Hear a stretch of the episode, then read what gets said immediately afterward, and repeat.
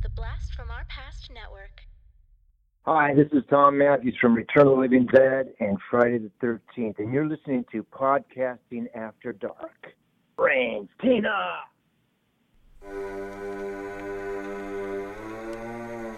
Lock your doors, close your windows, turn out your lights, for chills and thrills await you. It's time for Podcasting After Dark with your hosts, Corey Stevenson and Zach Schaefer. Stay with a friend, say your prayers as grisly ghouls close in to seal your doom. Tonight's episode, The New Kids, stars Lori Loughlin, James Spader, and John Philbin.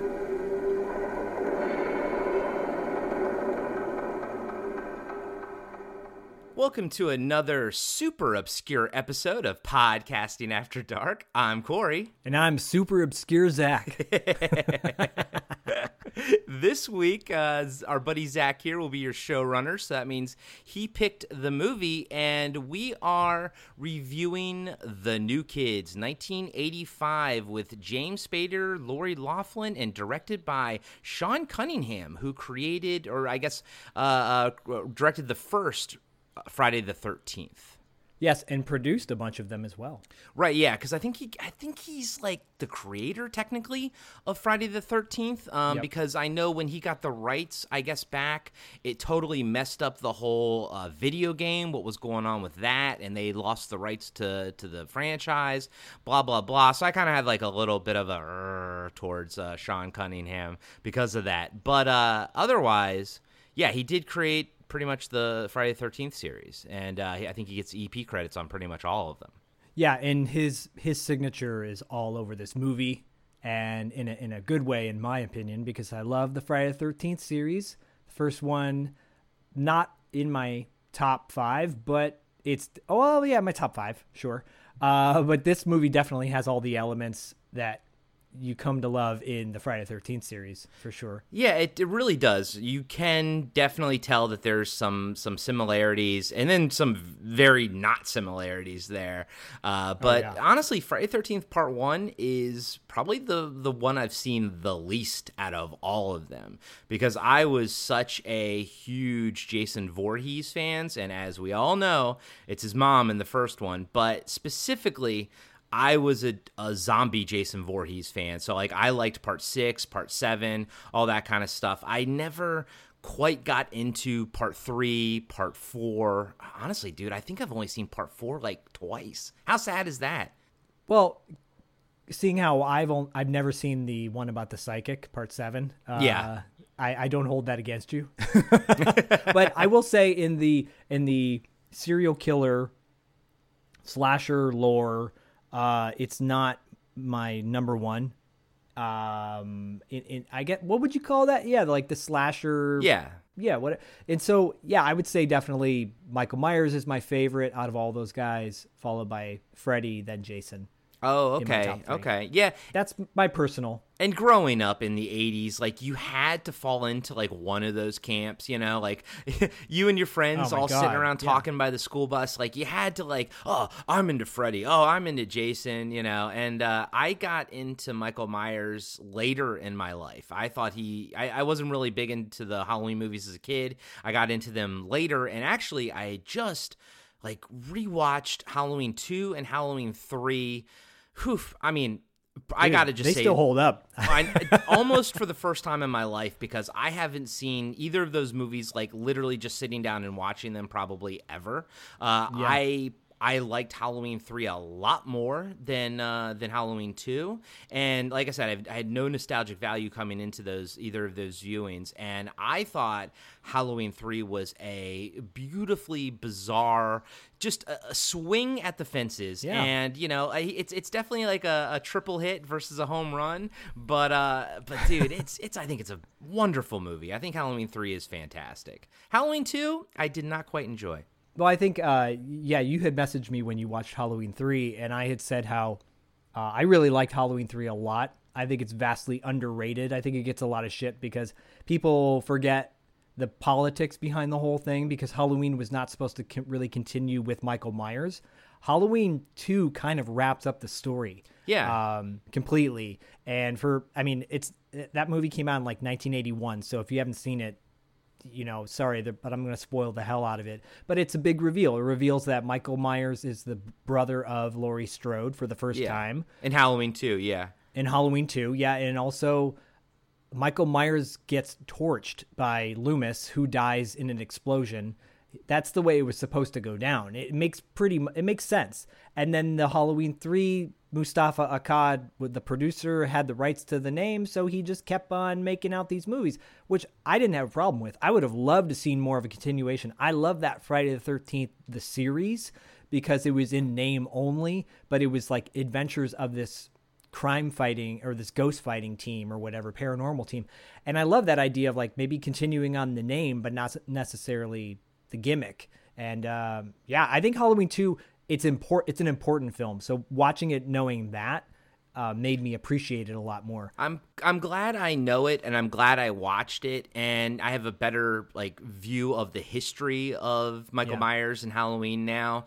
Um, I don't think I'll ever really need to go back and watch Halloween two again, but I absolutely want to own Halloween three on Blu-ray. And I, I seem to pick up on on the zeitgeist these days is that everyone actually likes Halloween three. Like I know when it came out back in the eighties, people like really crapped on it, but I think I think. Now it's pretty much understood for the for the classic that it is. And like I said, I, oh. I give it mad props for just trying something different. Just really yeah. trying to do something and, and, and really trying to not only like do something different than Michael Myers, but actually trying to tie it into Halloween, the name of the, yeah. the season, and not just have it be about the boogeyman or something. Uh, Halloween three is great, but to your point about Friday the thirteenth, the series, I fucking hated that show because it had oh, nothing no. to do with, with Jason Voorhees. I did like Freddy's Nightmares or whatever the hell it was called better because at least it cool. had like a tie-in to Freddy. Yeah. No, that was cool. And, and I understand why you wouldn't like it because you'd be like, wait, where the fuck is Jason?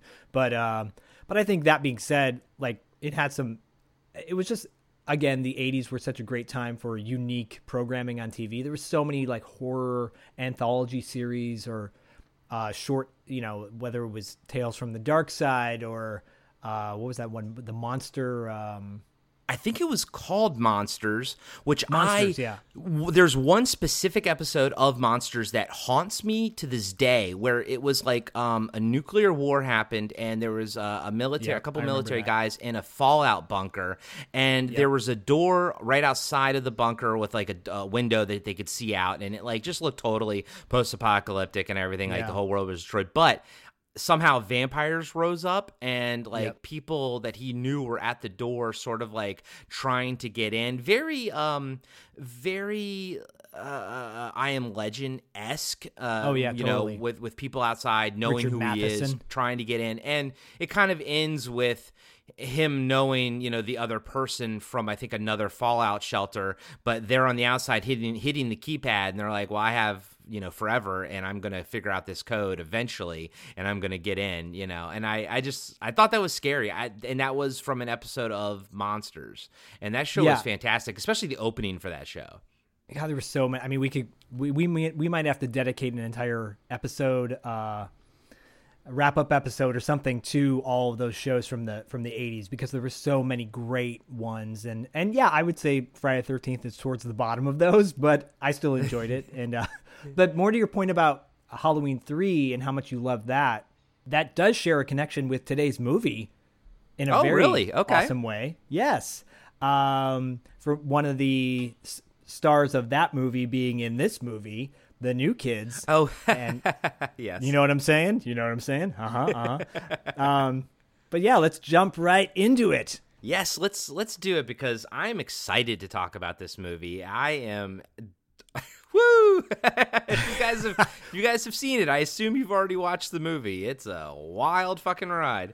So, New Kids, New Kids came out in nineteen eighty-five. Um, it was renamed Striking Back in the U K when it was okay. released in eighty-eight on video. Um, so if you look up the trailer on YouTube, they it's the U K trailer, F Y I. Fly.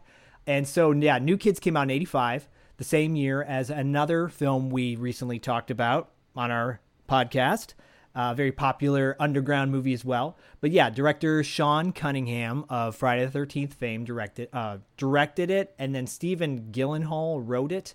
Um, it. Yes, Shannon Presby is the lead actor, and he's not really known for a whole lot. He was in yeah, um, I, I a few T V that. shows, and that's about it. Unfortunately, because I think the guy's, I think he's really charismatic, and he has kind of unique qualities, but maybe he just got lumped into, oh, brown hair, brown eyes, whatever. He can fight a little bit. I like the guy, though, personally. I, I do, too, but by unique qualities, you are referring to his immensely hairy legs, right? That's that, that's what you're referring to? I was going to refer to his dancing skills at one point, but... uh And his and his karate, but uh, and, and his yes. and his man-like body in high school. And his man, you love your man-like body. Apparently, I love my man-like bodies too. But I was gonna say, I don't think it's me, buddy. I think it's uh, I think it's nineteen eighty-five loves its Dude. man-like bodies in high school. You and I were talking off the air a little bit. Why uh, it, it, I was talking about how I hated high school and had just an overall pretty horrible experience. Not compared to other kids that have had it far worse than me, but it just wasn't memorable in a good way. And you're like, oh, it makes sense why you like all these teen pl- teensploitation movies then. And I'm like, yeah, I guess you're right. This is my therapy. Podcasting After Dark is my therapy. That's awesome. I, I am very happy about that. I I, I will always be more than happy to uh, peel back the stinky onion layers that is your soul and, oh, uh, and dive deep, deep into it. And but no, it's dude, I, I am. With... I feel like I'm definitely getting new insight into our friendship because New I'm, Kids is giving you new insight because we didn't we didn't know each other in high school, or we we weren't even on the same coasts no. uh, in high no. school. And no. um, so, I, dude, I. I had no problems in high school, um, and I feel bad for people like who did. So I didn't kind of gravitate towards these particular movies, and uh, but I I see I see the through line. I really see the through line now as to why you're you're really digging into these things. Well, this this movie, um, and and we can talk a little bit about it after I run through the whole cast and crew, whatever. Uh, yeah. But uh, but this movie, yeah, there's the the themes that these these kids deal with totally resonate with me. Uh, not not too deep. I didn't get any of the shit that went down in this one or Tough Turf or Class of nineteen eighty-four. However, um, I'm sure it could have gone there. And I've heard stories about it through my brother and his friends and whatnot. So, yeah, yeah this shit was real. Like, uh, people are like, oh, this movie's a cliche. And, eh, not really. Like, and, and if you think about it, the stuff that kids go through now uh, is pretty on par with what happens in this movie, unfortunately. So, but... um. Yeah. To, to round out the cast, Lori Loughlin plays Abby, and uh, of, well, of Lori current... Loughlin, yes, of current infamy, whoo doggies. Uh, yeah, I was gonna be like, you know, from uh, Full House and Rad, and Prison. yeah, her Orange is the like, New Black. Did she get like fifteen months or something? Oh, she hasn't. I don't think she's been sentenced yet, but she will be soon, and she's pretty defiant. You know, the other one. Um, Uh, I don't, whatever. Felicity Huffman was like, yeah, I did it. I'm sorry. I'm a jerk. And they threw her in jail, jail for like, for like thirteen days, which is no joke, you know? Yeah. Prison. Is, and, and so, um, she did her time and she came out and she's done.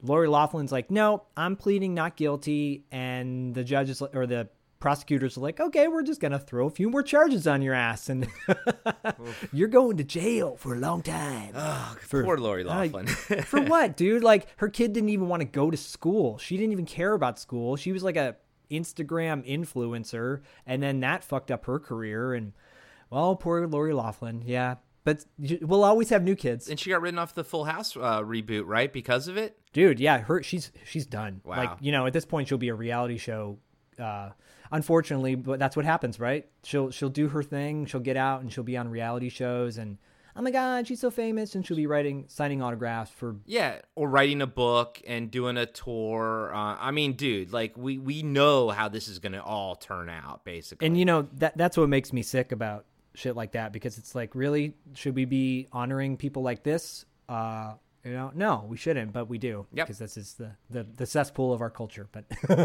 um, at least we can go back to nineteen eighty-five. And then um, James Spader is back. He's back, baby. He's back in like a couple of episodes. Uh, nineteen eighty-five was a big year for the Spade because He was obviously in Tough Turf, where he plays the good guy. In this one, he plays Dutra, the lead villain, white trash, hunky, redneck. Now, he's not white trash because the guy's apparently loaded, but we'll get to that. And then, then we've got another connection to another movie and another podcast. John Philbin plays Gideon, or Gid, and John Philbin we know on our podcast from Return of the Living Dead. And obviously from my other podcast, two dollars Late Fee, we did an extensive ninety plus minute interview with the guy. Uh, unfortunately, didn't get to Return of the Living Dead, but did talk about New Kids, which he fondly remembers. And he has a standout performance in this film. He's, he's fun. He's a lot yeah. of fun in this movie. This is, I mean, at this point, I've seen John Philbin in a, a, quite a few things, and this is a this yep. is a pretty powerful performance on his part. Yeah, dude. There, this movie, obviously, we're gonna go deep, but this movie, you know, someone wrote online, they're like, "Oh, they're cliche characters." Yeah, but it's whatever. Who cares? Maybe they weren't cliche at that time, though, in nineteen eighty-five. I think you have to look at this movie from a lens of what was it like in eighty-five when this movie came out, not two thousand nineteen. We've seen all these things now a million times over. At that time, there wasn't a whole lot of movies like this. Um, yeah. We just happen to talk about all three of them in one in our, on our podcast. Now, and then, do you have yeah. any idea which one was filmed first? I feel like this was filmed before Tough Turf. Yeah, this uh, I was there's again, unfortunately, with these more obscure movies, there's not a ton of info on them. But I think this was filmed. It feels like it was filmed first. Yeah, yeah, it does, especially with uh, James Spader's bleach blonde hair and eyebrows. Yeah. It, but he still has his, well, his little spade tattoo. Which oh, he's got to have a spade, well. baby. Yeah. He's the Spader. um, and then we've got we've got um, Eddie Jones, uh, who plays Uncle Charlie, and Eddie Jones would be known to many people. Uh, that guy, he's he's he's got he's a character actor. He's been in a bunch of great, kind of bigger name movies. Um, Year of the Dragon with um, Mickey Rourke, which is a great ch- uh, flick. Uh, The Terminal with Tom Hanks. Sneakers with Robert Redford. Seabiscuit with Tobey Maguire. A lot of, like, quality flicks. Yeah, um, I've seen him before. When I was watching, I was like, oh, that guy. And you've seen him on T V shows. Yeah, he's been a, yeah. a character actor forever. Yeah, yeah. He's just, yeah, he's a great, um, great character actor. Fun role. And then two more actors in this film that I want to point out. Tom Atkins, the man, it plays Lauren and Abby's dad, uh, Mac. Mac. And, oh, he's so good in it. It's for all of five minutes is that he's yeah, into but it. It's, yes, he, but, oh, he, man. he he clearly wants to have sex with his daughter in the first three totally, seconds of dude. the movie. This this movie's he slaps fucking her insane. Ass, Anyways, he? let's get to that. yeah, yeah, we'll get to that. And then last but not least, in one of his first films as well, uh, Eric Stoltz plays Mark. He's a local in the town that Lauren and Abby end up winding up in in Florida. Yeah, and, and, he, and for, and for really an actor awkward. as big as Eric Stoltz, as someone who we know would be uh, Marty McFly, you know, at, at one point yeah. possibly oh my God, yeah. until he got cut from it. Uh, his his destiny is never quite there. But man, what a small role for him for this movie. Small role, but but a good role. Um, Yeah, yeah, I love this movie, and I lo- and, and and I mean that in a genuine way. yeah, uh, but yeah, he's good. He's really good in it. And so, the New Kids. That's the that's the we're done. Uh, no. yeah, yeah. Eric Stoltz is great. Small role, but he's awesome, and we're done. so, um, for just a little ba- background info on this movie on my end, I rented this movie once when I was a kid, uh, or my brother Eric did. And I didn't really think of it a whole lot at the time. And then it wasn't until Mill Creek Entertainment, which is a fun little D- Blu-ray D V D company, released a... They do like these cool retro slip covers with their Blu-ray releases. They're very bare bones. They're like nine dollars on Amazon, which if you think about it, it's not that much money. Uh, but they released a bunch of movies at the same time with these cool retro V H S slip covers. We put the we posted the photo on our... on our Instagram page. Yeah, it's really cool. It's a freaking awesome box cover. Yeah, it's le- legit original art on the outside, and on the inside, it's like the newer art, which is whatever. It's kind of garbage. Generic. Yeah, it's yeah, like don't even. But um, but they yeah they so they re-released it. And I'm like, oh, I think I remember this movie, and it was at a time when Tough Turf was getting re-released on Blu-ray, and I said, oh, I got to pick this one up too, and I did, and so worth it, so so so worth it, because the minute I from the opening to the ending, I was hooked. So that means this is not one of like your major rotations growing up. Then this wasn't a, a big one for you. Although no, this was, it, it was sort of, but not like like heavy play rotation. Yeah, I don't know why it flew under the radar. Maybe because, well, eighty-five, eighty-four, eighty-five, eighty-six were such huge years for horror, sci-fi, exploitation, action. And so maybe it just flew under the radar. I watched it once and I was like, meh, okay. Um, not because I was what? I was nine at the time when this came out. So I wasn't really resonating with the... Uh, high school the protagonists. People. Yeah. Yeah. And then if I would have watched this when I was seventeen, hell yeah, I would have watched this over and over again because it's got everything that I want in a horror, in a horror film. I would, I mean, I call it more of a, a thriller, but, um, uh, yeah, I love, yeah. So what's your experience with this movie? I literally never even heard of this movie until the Amazon box arrived in the mail from Zach. And Zach's like, I ordered you the next movie because we're not going to be able to find it anywhere, but here's the next movie that we're going to do. I opened the box up. I'm like, what the fuck is this, man? New Kids on the Block? You know? Actually, you know what I'm going to do? And, and you're not even, maybe what I'm going to do is you're not even going to know what the next pick is of mine. I'm just going to send it to you and you're going to get it in the mail because you sent out on many and on many occasion that you love to have copies of all the movies we watch. And then part of me is like, well, if it doesn't break the bank, if it's under twenty bucks, I'm just going to send it to you. And uh, yeah, you're going to get it in the mail. And I, I shouldn't, I shouldn't have said anything. I should have just like sent it to you. And then you open it up and you're like, what the fuck is this?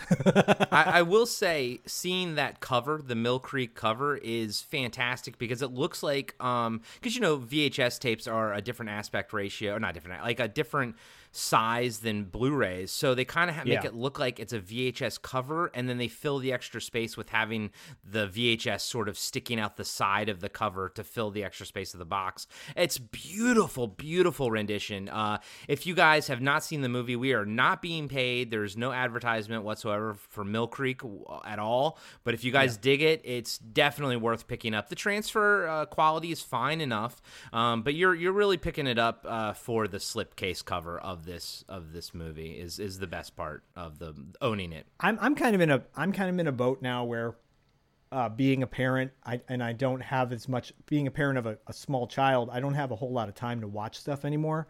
So it, when it comes to a lot of extras, while I love extras, sometimes I just want to watch the movie and that's it. And this is one of those occasions, occasions where, yeah, like that's all you need. You just, you just need, I would love to see something deeper on this, an interview with cast and crew. I'd love to see an interview with Lori Loughlin from prison. Hey, Lori, um, we want to do an interview with you about, you know, your experience. Oh, in prison? No, with New Kids. What? Click. Uh, I do have to point out one more thing on this movie. The, the music is by Lalo Schifrin. And Lalo Schifrin, for those of you who don't know who he is, he is the guy who did the music for Enter the Dragon. Oh, very cool. I yeah. I, I picked up some musical parallels. I put them in my notes. Um, so oh, I guess I we'll put get some there in my when, notes when too. Get there. uh, yeah, yeah, uh, yeah. So, oh, oh, here it is. Um, the travel bus music was terrible. That's my yeah, uh, no, that's dude, my note, dude. Let let's uh, let, yeah, we're gonna break it down for sure. yeah, uh, I'm not a fan. So he, the the majority of his music was done in the sixties and seventies. Very apparent in this film because that was the one thing that I had a problem with was the soundtrack, um, the the score, the musical score. I felt like it was super cheesy, uh, and it just didn't fit for me, um, the, the tone of the movie. However, I also think that is something that Sean Cunningham kind of gets off on because if you watch the first Friday, Friday the thirteenth, it's got this great musical score, and you're like, okay, yeah, you don't need like the the, the violins and all the strings and just, you know, but then this gets into like, you know. Yeah, the, the score in this movie was a little bit, I, I found it to be a little off-putting. Um, nothing yeah. that ruined anything, but I was just kind of like, okay, it. You know what? It dated it. It made it feel like, yes. it made it actually feel older than it was. And it made it feel older than Tough Turf, which is weird because it came out in the yes. same year. It speaks to the fact that this guy did most of his music in the late sixties, early seventies, and that's what it sounds you, like. It, you know what? It, it you know like what, to me, movie. It sounded like television music. It sounded like totally. music you would, yeah, like you would hear on Chips or something, right? Like from yeah. but from the seventies, it, yeah. it sounded like music you'd hear on T V shows from the seventies. Yeah, after school special type shit. So yeah. yeah. Yeah. So let's but, uh, let's let, yeah go ahead. I was gonna say, but uh, this movie's anything but an after-school special. So let's let's dive. Oh my God, let's dive into this thing. Come on, let's just get into this. So it opens on a bedroom with like military garb and kind of slow pans over to uh, Tom Atkins and his his his alarm on his watch, which I'm like, wow, that's a really fancy alarm for a for a for a fucking. Um, What do you call it? Analog watch, but whatever. Yeah. That's cool. And so the alarm goes off and the mom's like, oh, it's the middle of the night. And his wife and he's like, oh, time to get up, and comes in to wake his kids up. And it's this. So this is funny. He's saying like rebly, rebly to his kids, rebly, rebly, time to get up or whatever. My dad used to do that shit to me. What is rebly, wake- rebly? What does that mean? It's like a, it's like a military call, like get up and at 'em, like get your ass out of bed. Oh, and so my okay. dad, my dad would come and wake my brother and I up on a summer Like we're think about summer uh, vacation, wanting to sleep in till at least eight in the morning when you're ten. He'd come in at six in the morning, rebly, rebly, and sometimes he'd bang a, a garage or a garbage can to wake us up. Oh, and we're like, God. Oh, what the fuck is going on, huh? And uh, you know, because we had to get up, we had to do chores, and we had to get out of the house. That was that was my summers in Michigan. Summers in Michigan, dude. So, by the way, yes, back in the eighties, when when summers were, you literally kicked your kid out of the house for like fifteen hours. You're like, look, yeah, you're going to be out of the fuck? side from like nine a.m. till like twelve midnight, and just get the fuck out of here. And you're just going to go play in the woods for that entire yeah. time. Yeah, the woods. Don't be on the T V. That's going to rot yeah. your brain. Now, your can okay. I ask you something? Did your dad yeah. ever wake you up, A, when you were just sleeping in your tighty-whities and your full man-sized body with your man, hairy man legs and hairy man arms that are clearly thirty-five years old? But did he wake you up saying, uh, what's the matter? Did you whack off too much last night? Yeah, dude. And then, oh, my and God. And then did your dad run into your sister's room, pat her on the butt, and say, wake up. Up more greenbacks. Wait, wait, wait. Hold on. Uh, wait. He said something about um, I, we got to make more greenbacks to buy designer jeans for that sexy little body. Uh, yeah. What the yeah, dude. fuck, dude? What the fuck? And Tom Atkins is just smiling. And okay, let me just talk about Tom Atkins for one second. Please. I was I did not watch Night of the Creeps as a kid. Um, like I said, I did not watch Halloween three as a kid. So. I just watched Halloween three. So in Halloween three, Tom Atkins, which is – I love the fact that they went this route, but he is a drunk womanizer uh, cheating on his wife. He's a piece of crap. And he's in, in Halloween three, he's like banging like a twenty-one-year-old, right, when he's clearly like fifty. And then in yeah. here, immediately like three days later, I watch him patting Lori Loughlin on the, the tush and saying the that she's got a body. sexy little body, and that's his daughter. And she's in high yeah, school. Dude. And I'm like, what the fuck is going on? And that's this is the first two minutes of this film. My text, minutes, to Zach yeah. was, my text to Zach was, I am two point five minutes into this movie, and I already have so much to say. This is going to be a long episode, guys. This is going to be three hours. It's going to be three hours, two-parter. Um, yeah, it's so bizarre. It, it's it, it's such a, like, at first it starts out all sweet, and you're like, wait, sexy little bod whacking off? Clearly this is an R-rated movie because he, they're going for the full jugular on this. Who tells, asks their kids if they beat off last night and uh, and commenting on the body of his daughter? Like, no one does that. Only Tom Atkins can pull that Only off. Only Tom, Tom Atkins. Atkins can pull that one off. The, oh, the Tom act. Atkins. I t- come on, Tommy. So, uh, yeah, he takes the kids out. They start jogging. There's a there's a great training montage. Like, immediately kicks into a into a training montage. And for those of you that know me well, you know I love my montages so goddamn well. And there's, like, this cheesy song called Stand Up by Bill Ray. And it's it, it almost sounds a little like the lead singer from Quiet Riot singing, like, a Eye of the Tiger kind of anthem, and you're like, yeah, come yeah. on. It was a good montage, and it, it sets it, it establishes that the two kids are capable, and you yeah. know, and, and as much as we want to like make fun of how of what Tom Atkins was saying, they're trying to show it that he's like a fun dad. He's a oh, yeah. he's a cool dad, and they I think that they were trying to go that route, but man, they went they overstepped and went the creepy route instead. uh, another yeah. bad direction that they went in was having the son wear those nineteen early nineteen eighties short shorts, workout Dolphin short shorts. shorts yeah. Because Dolphin there was shorts. This one scene, and I texted Zach a minute later. I go, there's this one scene where in the montage where he's hitting the, the, the punching bag or whatever, and I wrote down, I go, I saw his balls when he kicked the punching bag in the opening workout montage. And I texted Zach, I go, I think I just saw the son's balls. And he's like, yeah, yeah, it's going to happen a lot. I'm like, yeah, what is yeah. this fucking movie, dude? You're welcome. You're welcome. You're absolutely welcome. No, thank welcome. you, man. Thank you. No, you're thank so welcome. You. It's a tight eighty-five minutes. Oh, I must point out the, the original uh, time for this movie was an hour fifty minutes on IMDb, but this version is like eighty-five, ninety minutes, and makes me wonder if there's a longer cut somewhere in the world, maybe a television edit or something. I don't know. But anyways, yeah, this is so great.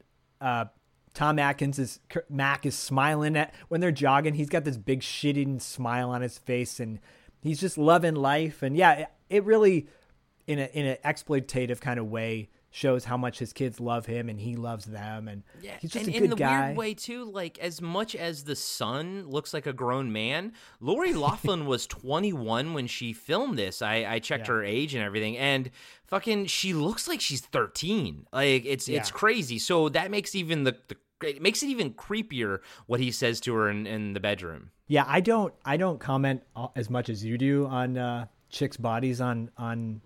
on our podcast. Well, I am honorably I will... horny, according to our last review. According to uh, Drunk Ovaltine or Drinking Ovaltine.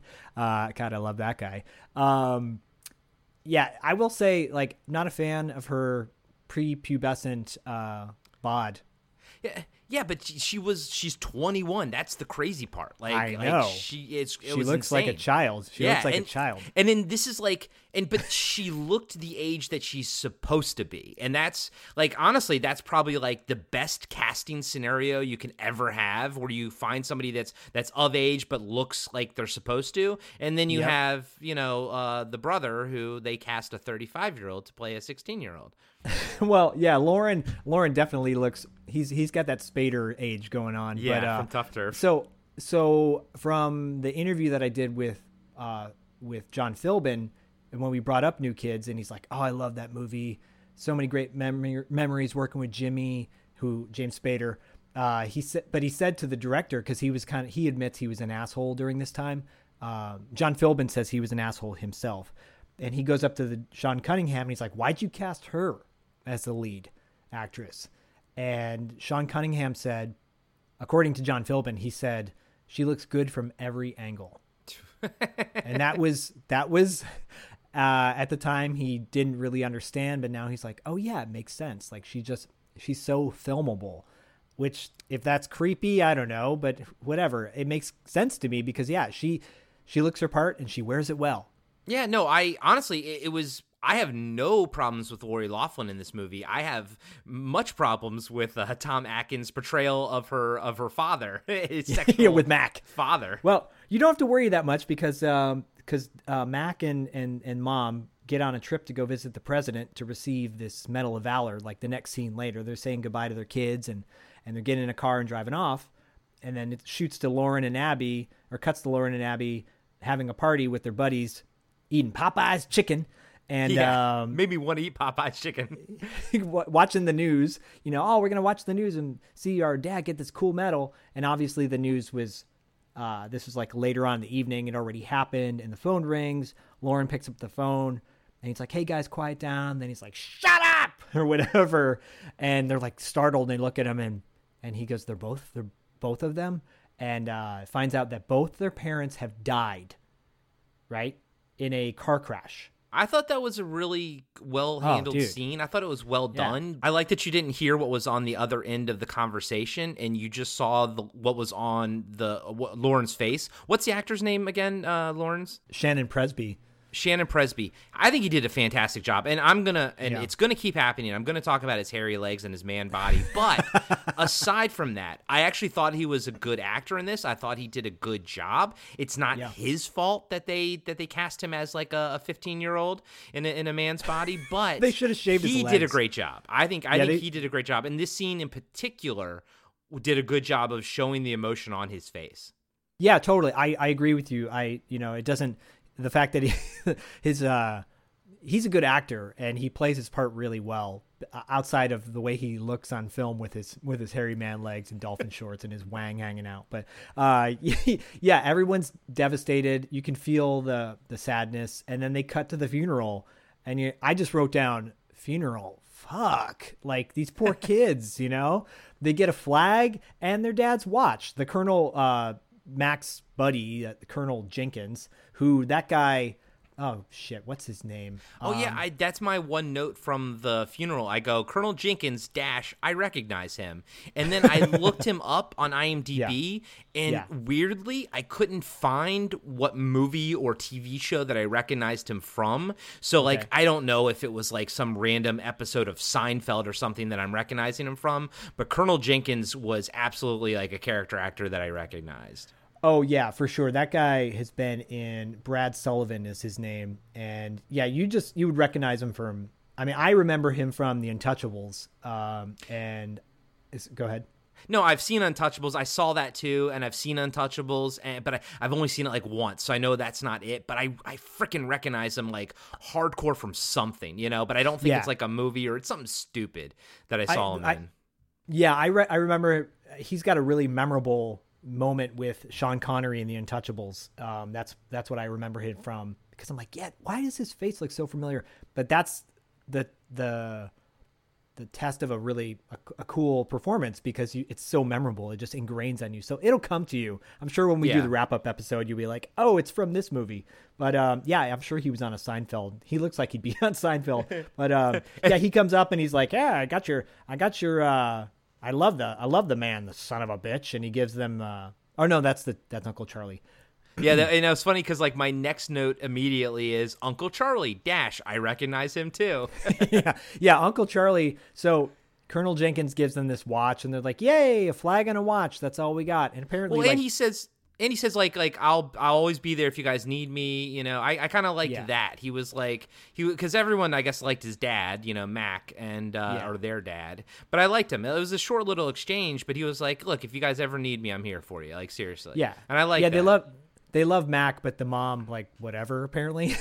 so, but uh, yeah, they he he says his farewells to them, and then uh, Uncle Charlie shows up, and he's like, you know, uh, I'm gonna I we were. thick as thieves when we were kids or whatever he says. We we loved each other when we were younger, and uh I love to take the care of the both of you, and you know, let's go down to Florida. And I just wrote late. And this uh during this montage scene of the of the bus traveling to Florida, that's when I took Dude. the note that the music is terrible. This yeah. this scene right here, this montage of the them traveling to to Florida. First off, I didn't know where they were coming from. I must have missed that, because when they were on that base, it looked like Florida to begin with. But I was like, okay, no big deal. Um, but yeah, them them on that bus to Florida was the worst music in the whole movie, I thought. Oh, it was terrible. There, th- this was, yeah, this was the first, we went from that montage rock music to this just shitty, like, it just felt like they just took some old seventies music that they had left over uh, and threw it in there. It didn't feel really good. And it didn't kinda, feel right, I, yeah. And, and and I actually wrote at that point, I'm like, oh shit, I hope Corey doesn't hate me at this point, because that scene kind of started to suck for me, and I thought, oh boy. But as bonkers as the opening was, with the dad uh telling his son, did you jerk off too much last night, and then telling his daughter that uh her, she has a hot hot bod, um I was like, you know what, this scene is terrible, and I and my hatred for Zach is rising as as the music plays. But I was like, no I was like no that it started so insane that I, I have to believe that this is gonna just keep going and keep going. And it does. And it does. It does. Because next thing you know, Lauren, uh, they, they make a pit stop or whatever. They're waiting for Uncle Charlie, and they're in front of like a gas station. No, what is it? A hotel. Sorry. Uh, and Lauren's playing guitar. Very shitty, by the way. Like his guitar playing. I'm like, is this supposed to show off how good he is? that guitar or how out of tune this guitar is. And you got these old folks sitting there and they're just like, yeah, this is good shit. And he's, he's terrible. Sounds terrible. And, uh, Uncle Char, Uncle Charlie, Charlie, Uncle Charlie shows up in this pimp nineteen sixties red convertible. Oh, and, my God. Uh, cherry. I mean, absolute cherry. cherry. Perfect condition cherry. Very, very important to note how cherry it is and how beautiful it is, because that's going to come into play a little bit. Yeah. um, and then he's like, come on, guys, hop in the car and let's go to, let's go home, you know? Now, and did you notice in this scene when he's talking to them, it's, it's, they kind of do like, just sort of like, one master shot here, and they don't really like do cuts or anything. Yeah. The A D R on Uncle Charlie when yeah. he's talking to them. yeah. I mean, it's like it's like you know, and I assume most of y'all know, but like for those of you who don't, whenever you do A D R, um, you watch the film, and then the actor kind of matches up their talking to what's saying, like what their mouth is doing on the screen. Dude, you can see. Like Uncle Charlie doesn't even move his mouth when his when he's talking. Like it's it's it's really really bad. Like yeah, it's the he, worst A D R I've ever seen. Yeah, and and he's I don't know from the month because so because I hadn't seen this movie since I was a kid and I only saw it once. I really didn't remember a whole lot about it. But I initially was like, this guy's shady as fuck. Like something, something's up about this guy. And uh, he's like, ah, we're going to have a great time together. And while his mouth's not moving and, you know, all that shit. So, um, yeah, the, the best, the best uh, example of A D R is like watching a Kung Fu movie where they try to dub over them. And you're like, wow, this is so bad. And, you know, anyways, um, they're, they're on their way to Santa's Funland. Yeah, that's his. And that's that was, his, that, that's your... That's a weird Sorry. thing. It's his amusement park, right? So he, yeah. Uncle Charlie owns like a like a sideshow attraction amusement yeah. park. So th- that that delay was on purpose because you get there and you're like, wop, wop. It looks just looks run down and shitty. And he's like, oh, I just got this. And he's super proud of it. And it reminded me of, yeah, unsadly, it reminds me of things you see nowadays on the five driving from Cal- uh, in California. Uh, driving up from Los Angeles to the Bay Area, just run down. And we all know about them, run down amusement parks that the tumbleweeds have grown. And it's sad because it looks like there was a time when it was really popping, but this is eighty-five when that shit was pretty popular and it's looks, it looks like a dump. And so, you know, Lauren and Abby are like trying to have smiles on their faces and stay positive. Their fucking parents just died. You know, come on. Yeah. And yeah. Uh, and they get there and they meet uh, Charlie's wife, their Aunt Faye. Aunt Faye at Santa's Funland. And then Charlie starts showing them around and he's he's uh, showing them all the animals. And he's like, oh, this one's, you know, fiddle faddle. And this is butterscotch or whatever the hell their names are. And and, and Abby picks up this little rabbit and he's like, oh, we haven't named that one yet. What what do you want to call her? And she's like, ah, Molly. I want to call her Molly. I'm seventeen. Uh, and, you know, he Charlie's like, this is a, this is a gold mine. This this place has got to be my future. Hubba, hubba, hubba. And you're just like, dude, this guy reeks of scam artist, reeks of Uh, every dude who's like told you they got this great idea and it goes nowhere. Yeah. And uh, it, it, you're like, think something's up with this guy. This is a character choice or a choice in the screenplay that I felt like didn't get dug deep enough. I felt like they should have gone deeper, and I'll talk about that later. But uh, but yeah, I just feel like this was setting up a really big thing and it really didn't go anywhere. Uh, but anyways, it's still a moment where you're like, this guy feels shady as hell. And he goes, well, let me show, show you to your new, your new, your new room. And he brings him to a fucking shed or like a barn, you know, yeah, it's not even dude. a barn. It's like half a barn, dude. It's a fucking shed. I wrote, it's a shed. Yeah, it it's is a shed. shed. It is a, it's an absolute shed.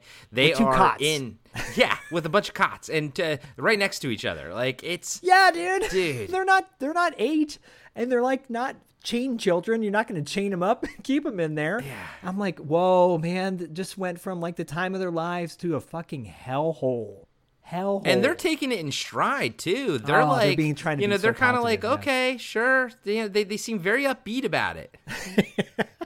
I know I felt so bad because again, and I'll say it all, I'll say it many times in this podcast. Their parents just died, just died, like just that's horrible. Died. And now yeah. they're like in this disgusting uh, tetanus shot, you know, rusty cage, and and then and Lauren's trying to be. He's like, oh, we can put a.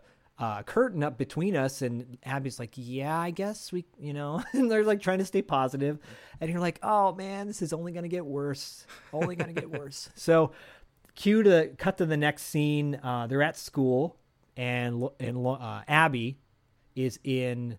Here's the thing about names, by the way, like if you're going to have a brother and sister, make the names, I don't know, make them more like Lauren and Abby sounds like Lauren is, I would think it's more of a a female name personally. Yeah, I don't know. The only Lauren I know is Lauren Michaels from S N L. Oh, and I know Lauren Green from Battlestar Galactica. But that's it's if Lauren feels like for a guy, Lauren feels like an old school name for a dude.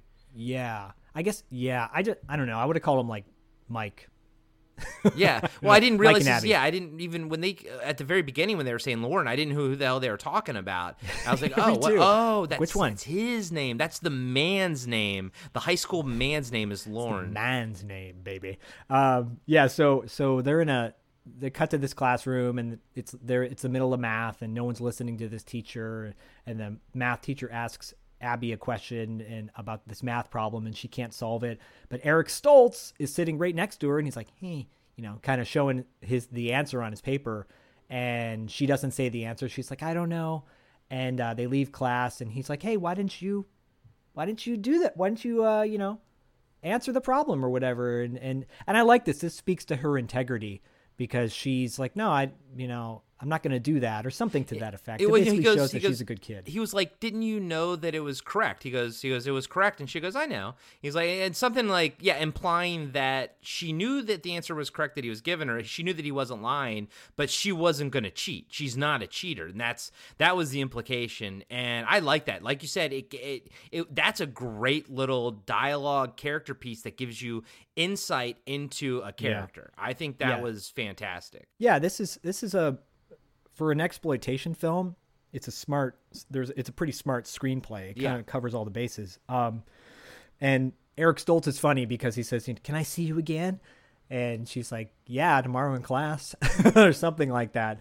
And um, and then you see, cue the redneck, the redneck gang walk up, and they start picking on the new kids. And they're like, "Oh, the new kid. Who are those new kids?" And John Philbin, I just wrote down, like, his character, Gid, he's like, he's such a dick. He's such a dick. And they're, like, they're messing with her and picking on her, and she's not phased. Lauren, or sorry, they're both both Lauren and Abby are like, whatever, it's not a big deal. And Lauren's not, he's, like, drinking water. Oh, sorry, I think Gideon's drinking water. And Well, Lauren's he, uh, uh, Gideon jumps in line to, to fuck yeah. with Lauren because uh, he's waiting, you know, for his drink or something, you know, at the water fountain. And, yeah. uh, you know, and, and I, I think... the bad guys in this movie have no redeeming qualities. Like, no, I think we zero. talked about it in Tough Turf, how, you know, we, we kind of like, are the bad guys really bad? They seem a little bit little sillier. These bad guys, I always felt the threat from the very beginning. Uh, yeah. I always felt that they, I felt that they were truly bad guys. And, you know, we'll keep seeing more and more of why. But on the same side, on the flip side of that coin, you know, I was like, Lauren... he could clearly take any of them. Also, knowing that his dad was such a military guy, I yeah. never quite felt afraid for Lauren. I always thought that he would, would probably win in a battle against any one of those guys. Um, yeah. But I did like Gideon. I, I like John Philbin's character. I liked the, the goons. I thought they were, they, they were, They were scary, which is good. That's how you want, that's what you want them to be in these movies, especially James Spader. Yeah, I would take the gang from nineteen eighty-four and th- this gang and kind of put them together as far as kind of comparable in the in the sense that they're there's no redeeming qualities. They're evil. Uh, yeah, but like like nineteen eighty-four has Sp- Spedman. Um, wait, was that well, yes, name? yeah, Stedman. Stedman, there you go. Yeah, uh, nineteen eighty-four has Stedman. Makes it a little bit more. Uh, I don't know. Not. I want to say zany. The, these of all the three movies, I would say these are the scariest toughs of all three of these movies that we've seen.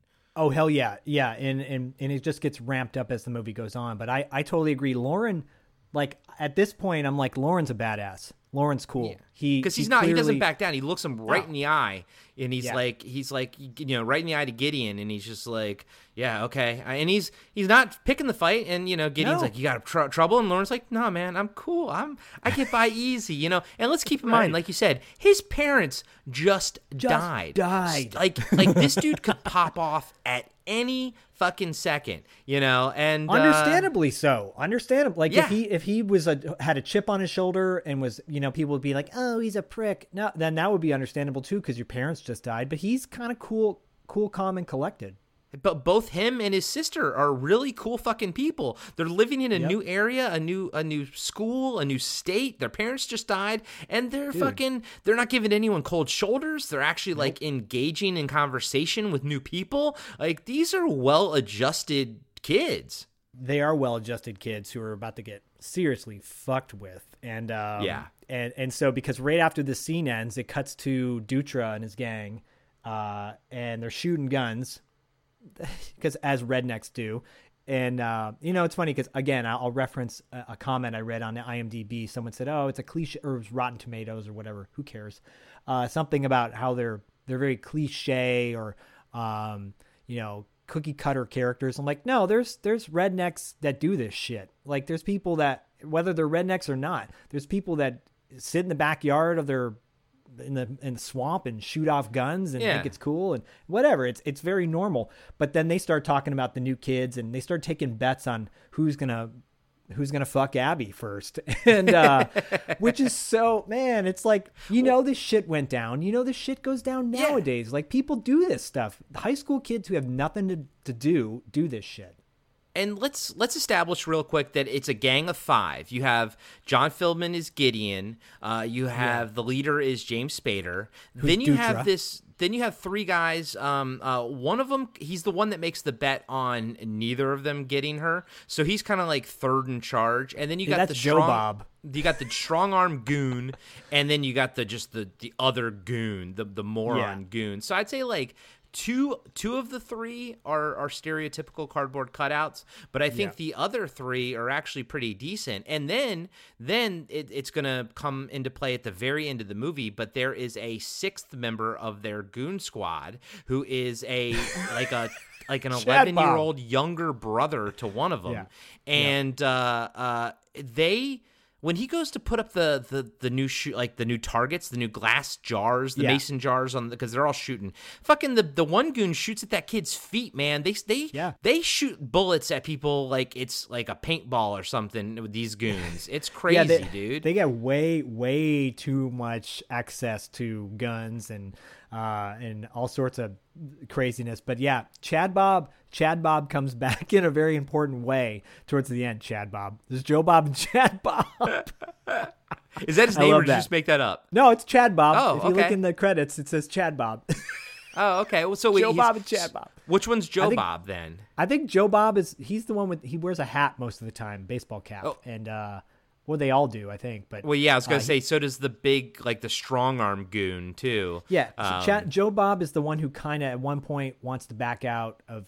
You know, yeah, okay. Oh, that's that's the guy that, um, yeah, the one that wants to back out later, but then you know, kind of doesn't. He's the one that bets against the two of them. Yeah, he's like the third most interesting goon, uh, but yeah. he doesn't have quite as much to do as James Spader or uh, John Philbin, Philbin, who are the clearly the two main goons. But he does uh, Chad Joe Bob does round it out though a little bit. Fuck, who Chad gives a Joe shit? Bob. They're all they're all well, bullshit anyways. No, but but I was gonna say, I was gonna say though. Uh, I feel like maybe the writer was at one point going to try to paint a more sympathetic gang member, but then just decided not to, like kind of pulled out last minute. That's my yeah. feel. Anyways, um, so from there, it cuts back to Santa's Funland, and oh, Charlie's so happy, Uncle Charlie, because he's like, I just made seven dollars more off of, off of people, person coming into the... Uh, Santa's Funland, and then he starts complaining about his cash flow problem, and that's when I'm like, oh, yep, this is this is it. This is where the, the his his character makes this turn of being a kind of a villain Um, but then again, like I said, this doesn't play out exactly what I, how I expected. And then Abby, so Abby and Lauren are working at Santa's. So not only do they live at Santa's Funland, but they have to work there too. Maybe that's their choice. I don't know. Yeah. Well, they don't, they don't seem upset by it. They, no, I mean, no. and, and yeah, it's weird because Uncle Charlie plays like a, like, like a scumbag, but then yeah. the, the characters of Lauren and Abby clearly like him. And it, it's, It's weird. It's it's definitely yeah. weird. It doesn't quite match up the way you think it's going to match up, and I, it doesn't go down the way you think it's going to go down, although it sort of does midway through the movie. Um, and I don't know, man. It was it was weird, but I felt like it made it interesting. And I, yeah. I like the fact that that they didn't – I mean, I, it felt like they were doing it because they wanted to. Like, I felt like they were helping out there because they wanted to. Oh, well, and he yeah. does – I think Lauren does say at some point, I don't know exactly where, to Abby that th- this is our home. We have to make the best of it, and, you know, yeah, we have to help yeah. out because they're helping us out. We don't have any yeah. other place to go. No, you're so, right. You're right. He did – yeah. And then if you think about, too, coming from a military background, and I guess my dad being – my dad was a former Navy SEAL and was a really uh, – kind of a taskmaster as a kid. So in a way I kind of related to their dad's character, waking them up. He didn't, he didn't ask me if I was whacking off the night before, uh, or slap my brother's ass and say, it was, he's got a great bod. But, um, but, uh, but I get the sense of like, you know, military family, my dad was very regimented. You have to, you know, you, everyone's got chores and stuff like that. So maybe I'm giving this more credit than it's due, but I'm saying maybe, you know, he had, they had chores. And it's not a Cinderella type of scenario where you ever see the uncle being like, oh, we got to do this. You never actually see him tell no. them what they have to do. You no. only see the kids actually just doing it. So you don't no. even know if the kids are just doing it to help out or if, if they even, you know what I mean? Um, yeah, no, that makes total sense. I, I think that, yeah, it's just they're going with the flow, right? They're yeah, exactly. The, they're going with the flow. They're very accommodating kids. Uh, totally. Really good and, kids. Right. So so Abby Abby mans the gas station in front of Santa's Funland, and um and James Spader rolls up in his sweet, sweet van, this Ford van, like yes. this old nineteen sixties van. It is so fucking dope. Like, and that thing's cherry buddy, too. It's so cherry. My buddy Terry Terry Chapman loves like V W vans, like that old school look. And I, I want I, I have to send him a screenshot of this because I'm like, have you ever seen these? Because these are pretty I, badass too. Really, yeah, cherry. that was. That was my note uh, right here on this scene was that uh, James Spader rocks an awesome van. And then and my other note was dot, dot, dot. Did James Spader bleach his eyebrows for this movie? Well, that's why you said which which one came out first. And I wonder that maybe this one came out second because he would have bleached his, you know, his hair and his, yeah. and his or eyebrows. Filmed it second or whatever. Yeah, because yeah. he would have to have bleached it. Yeah, but yeah, he shows up. Dutra shows up and trying to look all charming because now at this point – there's, you know, what the motivation is now of the rednecks, that they want to have sex with Abby. And so he's making his sweet moves on her, trying to be all charismatic. And, um, and she's, she doesn't have, she doesn't want any of it. He's asking her out on a date and she's like, no, basically says no in, in, in a polite way. Like she's, she's always like, no, polite. I'm, she's, I'm not interested. She's never, dude, there's, she, Lori Loughlin has such like a, a friendly face that even yeah. when she's like shooting you down, it yeah. never feels snobby. It never yeah. feels anything other than she's like saying, no, it's, it's cool. Like it's fine, but no. And, and you know, he of course, because he's a complete psychopath, takes it yeah. just from zero to sixty in like Dude. two seconds, right? Yeah. He flips out. There's a, that, that's the highlight of the, one of the highlights of the movie, of the trailer for this, because the, the line, um, uh, I think she might even say, you know, you're acting crazy or something. He's like, you want crazy? I'll show you crazy. Yeah. Or something like that. And just like, and he storms off and, and it's such a great moment because you're like, oh shit, this is even, you know, the dialogue at this point is, is, is way more mature than a, a typical after school movie. Uh, P G, it's like R-rated shit, and but then at this point you're like, yeah, but now the tone has gotten a lot darker too. Yeah, and you're thinking, oh shit, what's gonna go down now? And um, cue the sitcom music. I, I wrote sixties sitcom music uh, commences, and the kids are back at school having a good time, and uh, like nothing ever happened. And Lauren's running track in his dolphin shorts, which you love so much, and uh, Abby's in the library studying. And fucking Gid now makes his move. John Philbin's character, Gideon, and he he like he sits on he like sits. It, she's sitting down at a one of those. Oh, what is it called? They were the old like microfilm, right? Where in, you're in the library and you read old news footage, and she's like, I, I forget. I shit. I meant I meant to write it down, but it was it was dark. It was like. Um, creepy stuff. Dude, you mean you were talking about the microfiche when she was like fucking looking through the it, microfiche? Is that what it's called? Microfiche? I think so. And dude, that was like the busiest library I've ever seen in a high school. Yeah, first of all, it was busy. Second of all, like she was looking at disturbing pictures. And thirdly, Gid just like, not only, he doesn't sit next to her, but he makes his move and he sits on her, like in her, in the back of her fucking, like in the chair with her.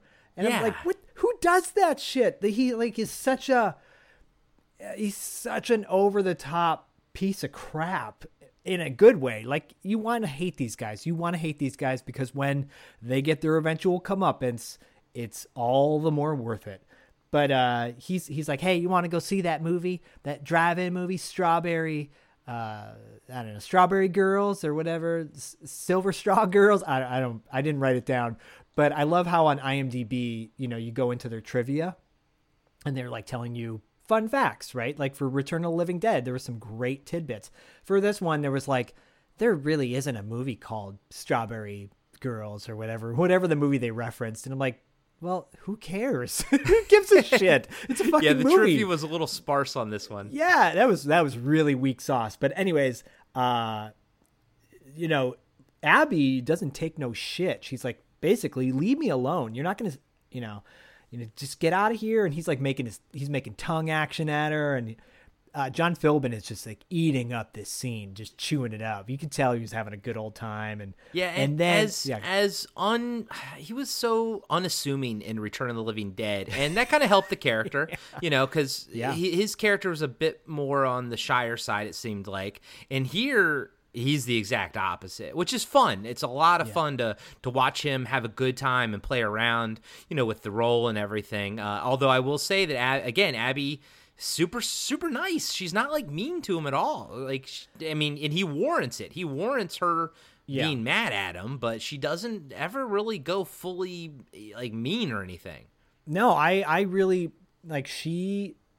she maintains her integrity again for the second time. Uh, and, and he hawks a loogie. He's about to, looks like he's going to hawk a loogie in her face, and her reaction. I, I, I would love to know if, and I should have asked John this question, if she, um, if, if that was not in the script, if that was like him improvising, because her reaction is so authentic. Like she thinks he's going to, she flinches, like she, he's going to spit in her face, and he hawks a loogie on the microfiche screen, uh, and walks off. And and Mark rolls up, Eric Stoltz's character, Mark rolls up and, you know, wipes the screen off for her like a gentleman, like a gentleman that he is. And he breaks it down to her about how, you know, they're horrible and, you know, they're just bad dudes, right? Cut from there to lunchtime. And now Mark and Abby and Lauren are having lunch together, and, and Lauren's scoping this chick out. And it's a great, I love this moment because Lauren's scoping a blonde out.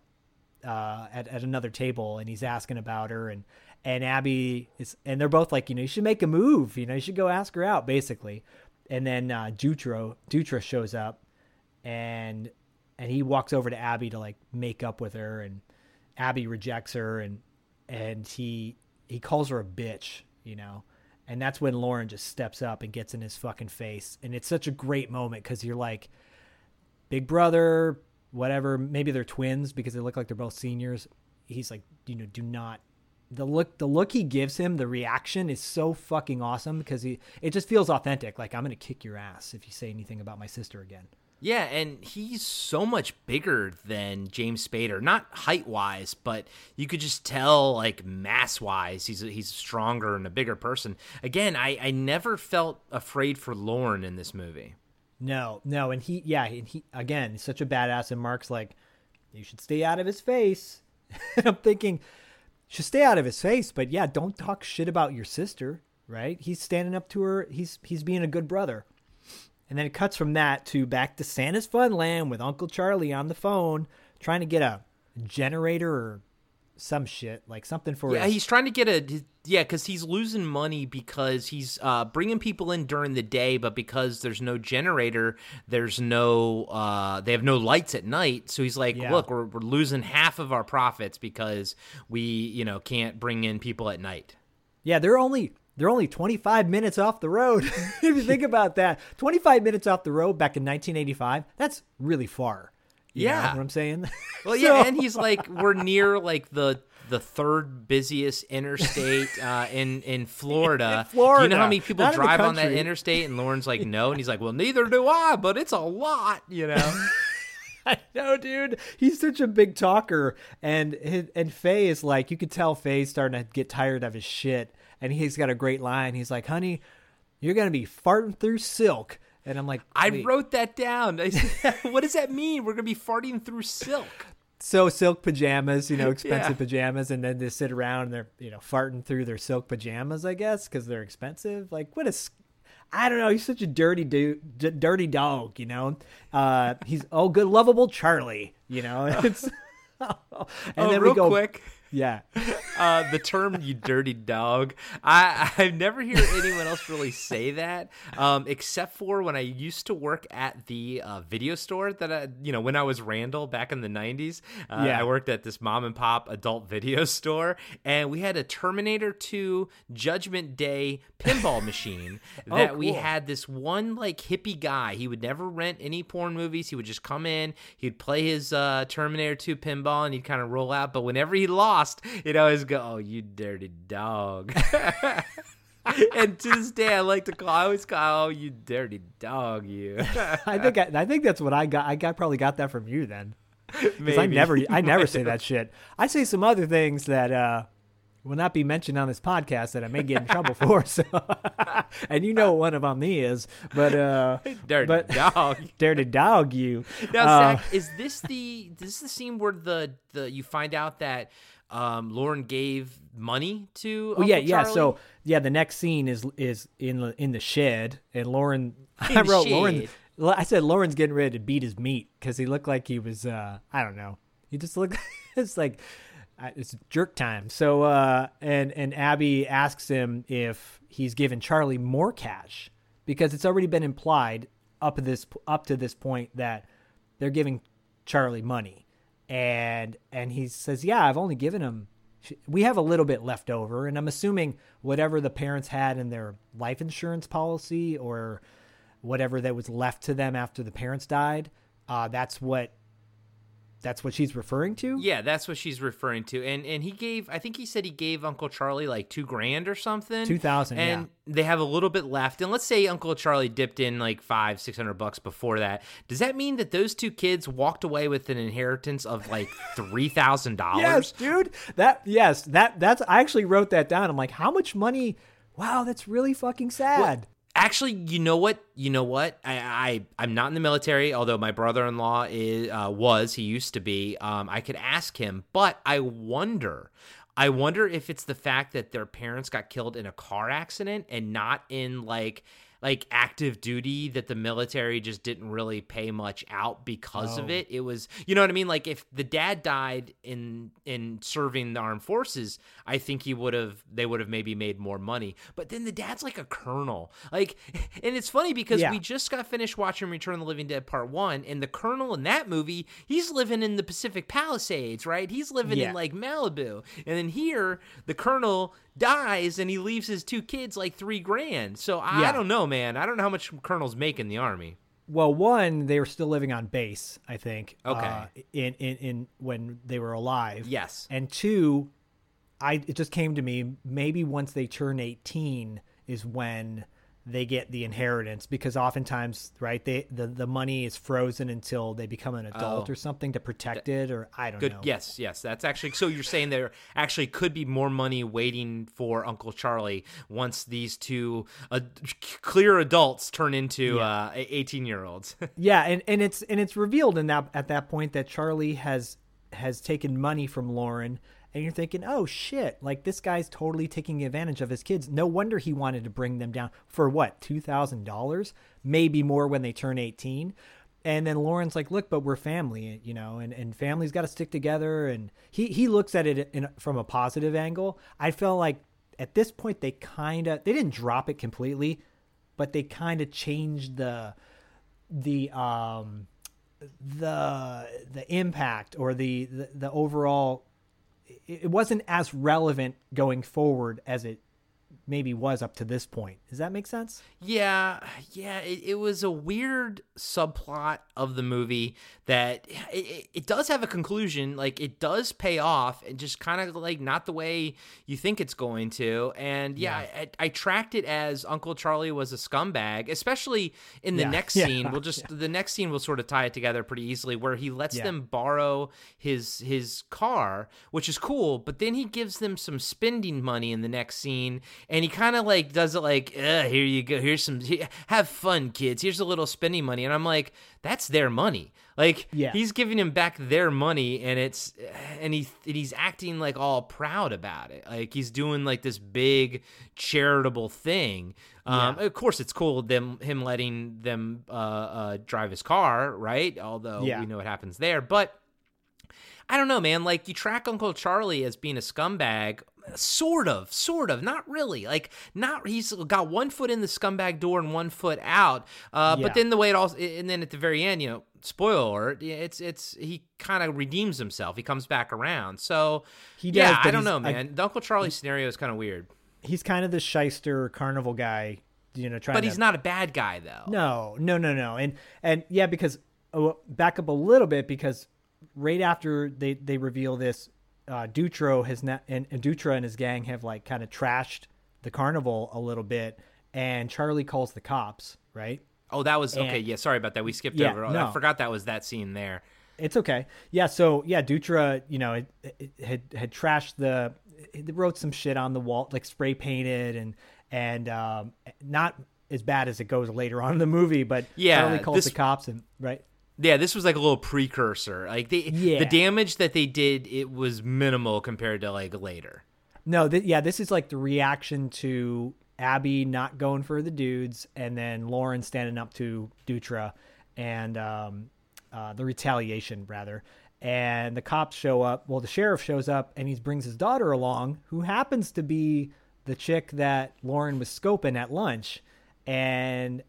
Part of me was like, oh, this is an interesting twist, because usually in cliche in a lot of movies, like the sheriff's daughter, uh, the sheriff's kind of a jerk and the and the daughter is like the promiscuous one. And, and Karen seems definitely flirtatious. She spots Lauren, and I wrote down she walks she sees Abby and she walks on, and Abby's like the worst painter in the world because she's painting repainting the fence, and it's like it's like it's not it's not Daniel from Karate Kid painting. It's it's more like I, it looks like a three-year-old painting with a brush. It's just like, just like really shitty. So uh, I wrote, she's the worst painter in the world. And Karen scopes out Lauren. Lauren's uh, up near a barn working on something. And she climbs up the ladder that Lauren's on to help him out. And she's all right up in his, right up in his, in his man hairy legs and short shorts and making her move. And I just wrote, God damn, she, she equally is... uh as, as infatuated with Lauren as he is with her, right? And I thought she was quite cute. Oh, I, yeah, she's really cute, and uh it's it's a cool little dynamic because you're like, okay, this is another twist where is she gonna get affected by Dutra's gang? And and so at this point, that's when Charlie's like, hey, I need you to go into town, and you take my car, and I'm good old Uncle Charlie. And you're like, yeah, yeah, like we you and I were just talking about. You like him on one hand, on the other hand, you feel like he's gonna be a dick. Like you're not yeah. It's kind of an in-between. And they go into town, and they're at the paint store getting more paint, and uh she notices that Dutra and his gang are are checking out Charlie's car across the way. They're like in the car just being dicks, and they sh- and they get over there to to see what's going on.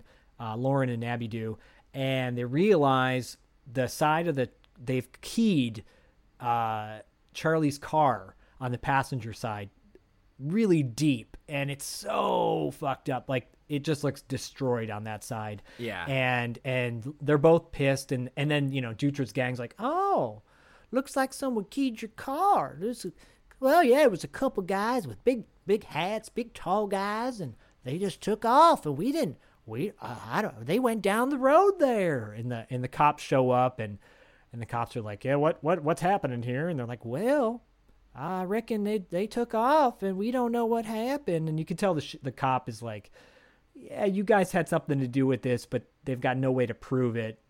And he's like, you can, you know, tell, tells Abby, you can make a police report if you want, but, like, you know, what that going to do? And the, like yeah. you said earlier, the cops, I mean, they're not ineffectual. Like, they're, they're trying to do their job, and they don't get much of a spotlight in the movie. But I did like the fact that they were never, like, not believing them. It wasn't one of those, oh, we don't believe you. Like, these yeah. kids aren't bad kids. Like, they weren't the cliche, you know, cops that aren't really doing anything. They're they they they behaved like normal cops, I thought. Yeah, I felt like this this exchange and the next scene were just kind of sped up a little bit, or maybe there's stuff that they cut out because it just kind of ended. And then they go to the next scene where Charlie, uh, they they pull up at Santa's Funland, and Charlie comes out, hey guys, what's going on? And and then they, they show him the car, and he's like, ah, mortified, you know, at the carnage on the side on the side of his car. And then they kind of end that scene right there, just kind of ends, you know, and yeah. it cuts the, and, and then it cuts the the nighttime at Dutra's house, and Lauren shows up covert, like his daddy taught him, and he sit and he, and with the sitcom like Barney Miller detective music playing in the background,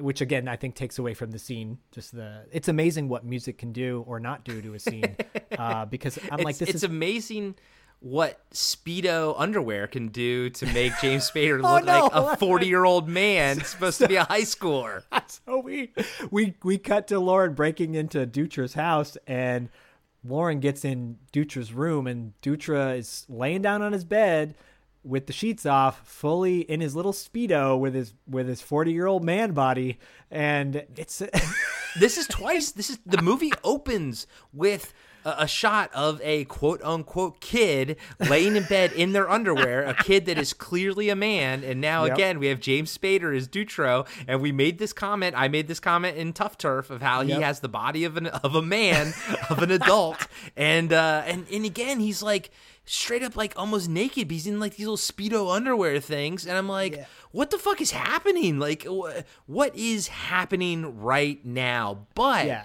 the fact that that Lorne broke in there and and basically, well, tell him what he does to boot to Dutra. So he, he you know he ties him up, he puts a knife to his neck, and he's like, you know, don't fucking say anything, and and and uh, and you know and and he and he gets him like.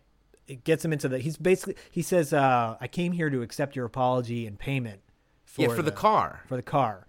And I'm like, this is fucking badass. Right. And Dude. he, it's so badass. It's, it's so badass. Be- and it's even more badass because he, he, he like shuffles through Dutra's, um, like stuff, pulls out yeah. a shit ton of money, because you find out that Dutra's selling drugs. He's got bags yeah, he pulls of drugs. out the drugs. That, too, yeah. That's, in his Sunday so you saw that, right? And, Sunday and service. so like, Lauren's like, you know, I, I, I accept your apology and payment. And the cool fucking thing is, yeah. Lauren took a wad of cash, but he only took the amount of money that like would be required to fix the car. Like he took yep. like, you know, like maybe a hundred bucks, and he fucking then yeah. threw the wad of cash on uh, James Spader's, you know, uh, naked boy body. And but like the fact that he fucking like he didn't take all the money, right? Like he didn't no. take all of it. He just took what he what was. I mean, that's what I liked about this movie is that yeah, the two too. kids, Lauren and Abby, are honorable. They do yes. so much to show you that they are honorable people is what I yeah. really, really like about it. I thought that was really cool. And just the fucking balls that Lauren had to just breaking into James Spader's house with, with no like scoping it out or anything. He just no. like goes in there, fucking finds James Spader's room, and just, I mean, if I were James Spader, I would have been fucking terrified, dude, because he had a nice knife to his throat. Lauren was almost scarier than the actual uh, villains in this movie. He could have easily been cast as one of them, but yeah. he was a little bit of a better actor, and I think his face was a little bit more friendly than than like the actor's face is a little bit more friendly than the rest of the the goons. So I think they kind of uh, put him over as as Lauren. Uh, but I, I could totally. I wouldn't have been surprised if Lorne auditioned for like James Spader's role and James Spader auditioned for, for the Lorne role. And then they just, you know, oh, they said, no, you know, this is better to just reverse it. Like it wouldn't surprise yeah. me if, if I heard that at all.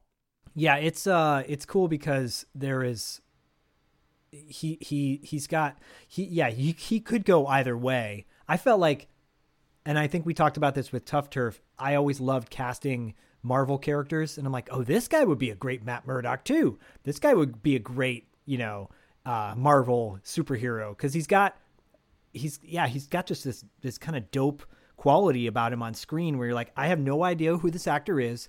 And you would have blown him off if you just saw a photo of Lauren, which I did. I remember seeing the stock footage photos and I'm like, eh, it kind of looks like a generic actor or whatever.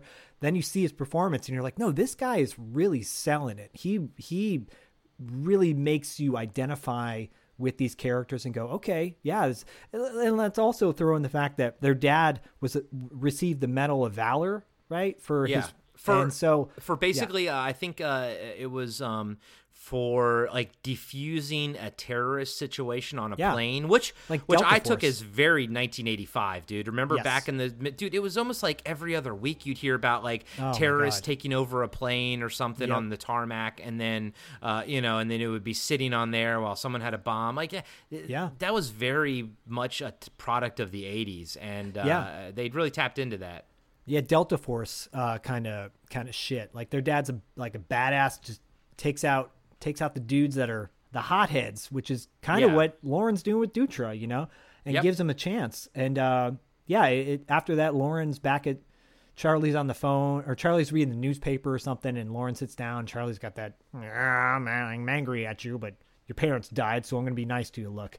And, uh, and he gives him the wad of cash to fix the car. And then Charlie's happy. He's so happy now. And oh my gosh. And he didn't yes. ask They didn't ask where the money came from. No, no, like, fuck you, Charlie. Come on.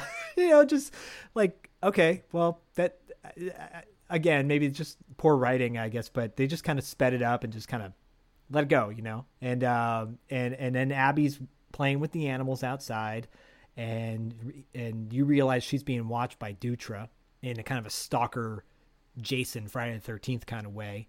And, uh, you know, something bad's going to happen very soon.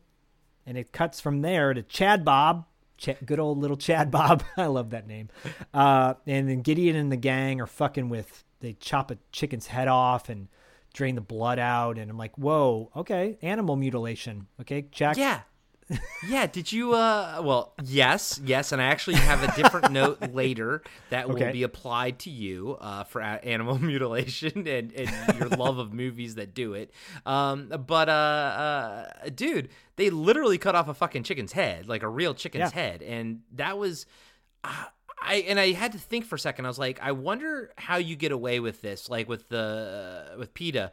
Do is it because like if you were gonna eat it anyways, can you just film it? Like if you were gonna kill or slaughter this chicken to eat it, can we film it? And is that okay? Do you know what I mean? Is is that yeah. okay as far as PETA goes? And then two, it reminded me of uh, the very first episode, the pilot episode of Little House on the Prairie. The youngest youngest daughter, Laura Ingalls, whatever uh, was running through the prairie, and and there's just this one scene where I remember the the guy with the beard, like the friend of the family's or whatever. Uh-huh. He he yells at her to stop because there's a rattlesnake in the very pilot. The pilot he fucking shoots it. They have a shot of a rattlesnake's real rattlesnake's head exploding oh, right in the first shot oh, of like uh, Little House on the Prairie. And I saw that when I was younger with uh, with a buddy of mine. I was like, holy. Fuck, really? Like, yeah, that you could do that back in the seventies, I guess. But uh, yeah, man, cutting off the chicken's head, I was like, huh, huh, that's weird. You couldn't get away with that now. Because, I mean, I think even in Starship Troopers, they had a hard time, uh, PETA had a hard time with that scene where they were stomping on all the bugs. You know? Oh, yeah, oh, yeah. Oh, well, I, I think the nineties, the nineties was when the term politically correct started coming into play and people becoming more sensitized to that shit. I don't know exactly the backstory on, on the whole chicken thing, but maybe like they had to, who knows? I'm speculating, but maybe they had to show that they were going to, yeah, pluck it and cook it later or something because they're on an actual yeah. farm. And, uh, but yeah, they used that, they used that chicken and the chicken blood to show that the dog they're, they have a pit bull and that the, the pit bull gets riled up by the smell of blood and, and Dutra's, you know, talking about how they can smell it from a, you know, ways away. And, uh, and, and, and, and it's kind of a foreshadow for what's yes. going to happen later on. Yep. And, um, and Dutra shows up and gets the dog more riled up, and he and he wants to go off to Funland and and do some do some Funland shit. And uh, I think it's Joe Bob who who hesitates a little bit. He's like, maybe we need to like back off a little bit. And Dutra's like, well, then you're you're out of the gang, you know. And he's like, well, I don't want to be out of the gang. I I, I want to be. That's not why I did that. And so there's that one moment where he's got the redeeming quality. Yeah. But then it just kind of gets shoved down the toilet really quickly. It gets squashed because, you know, he, he's he's still a redneck asshole. At this point, the sheriff shows up and starts asking about the Funland incident and basically tells him that to stop fucking around with with them, with uh, Lauren and Abby. And then it cuts back to Funland and it's closing up and Abby's alone.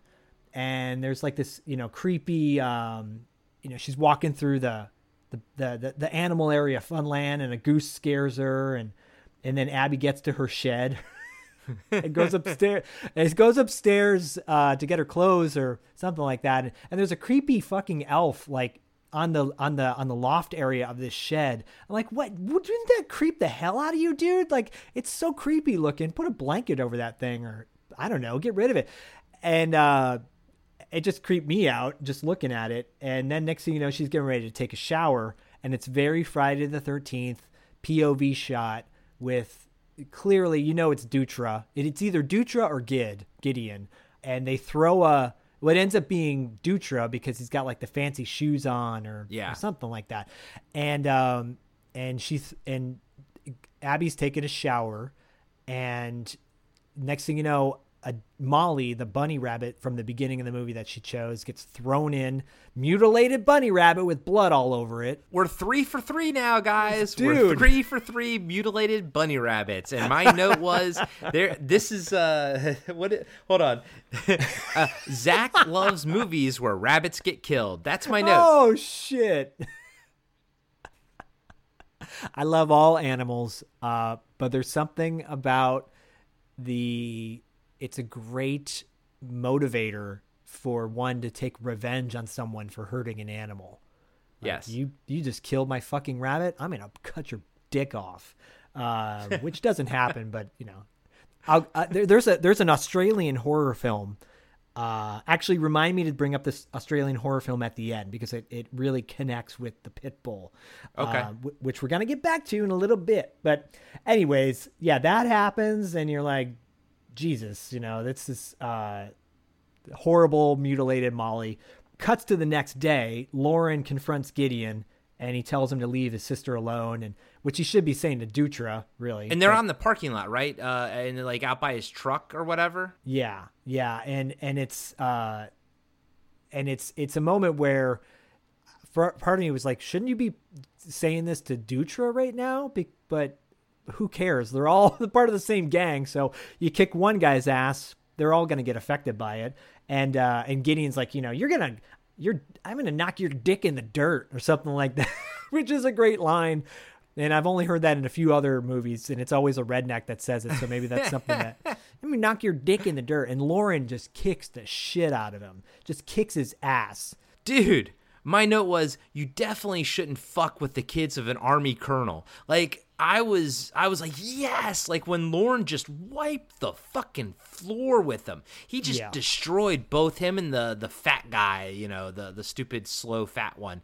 And uh, he, he beat the shit out of Gideon, man. It was great in front of everyone, too. Like the entire yep. school totally yep. just deflated them, you know, or, or at least you think it would, it should have deflated them. But, I mean, Lauren just wipes the fucking floor with them. And I think even Lauren says, like, that's it. Yeah, it's over. Like, we're done. Yeah. And, and and I love that. And yeah, and Lauren is so capable in this movie. He's already broken into Deidre's, Deidre, I forgot his name, uh, James Spader's house. And it's a weird name. Dutra? What is his name? Dutra. It's Dutra. Not Dutro. It's Dutra, D U T R A. That's sorry. Yeah, that's so weird. Um, yeah, it James is weird. Spader's house and like threatened him. He's yep. beating up Gideon. Like, yep. guys, back the fuck off. You have yeah. clearly bit off more than you can chew here. Yep. But it's uh, again, I uh, I think you know it's dipshits who don't don't know when to fucking say enough is enough, and they they they keep on keeping on. Unfortunately, yeah. uh, and then we're getting to a scene that you sent me a photo of the other day, uh, because now we're you know.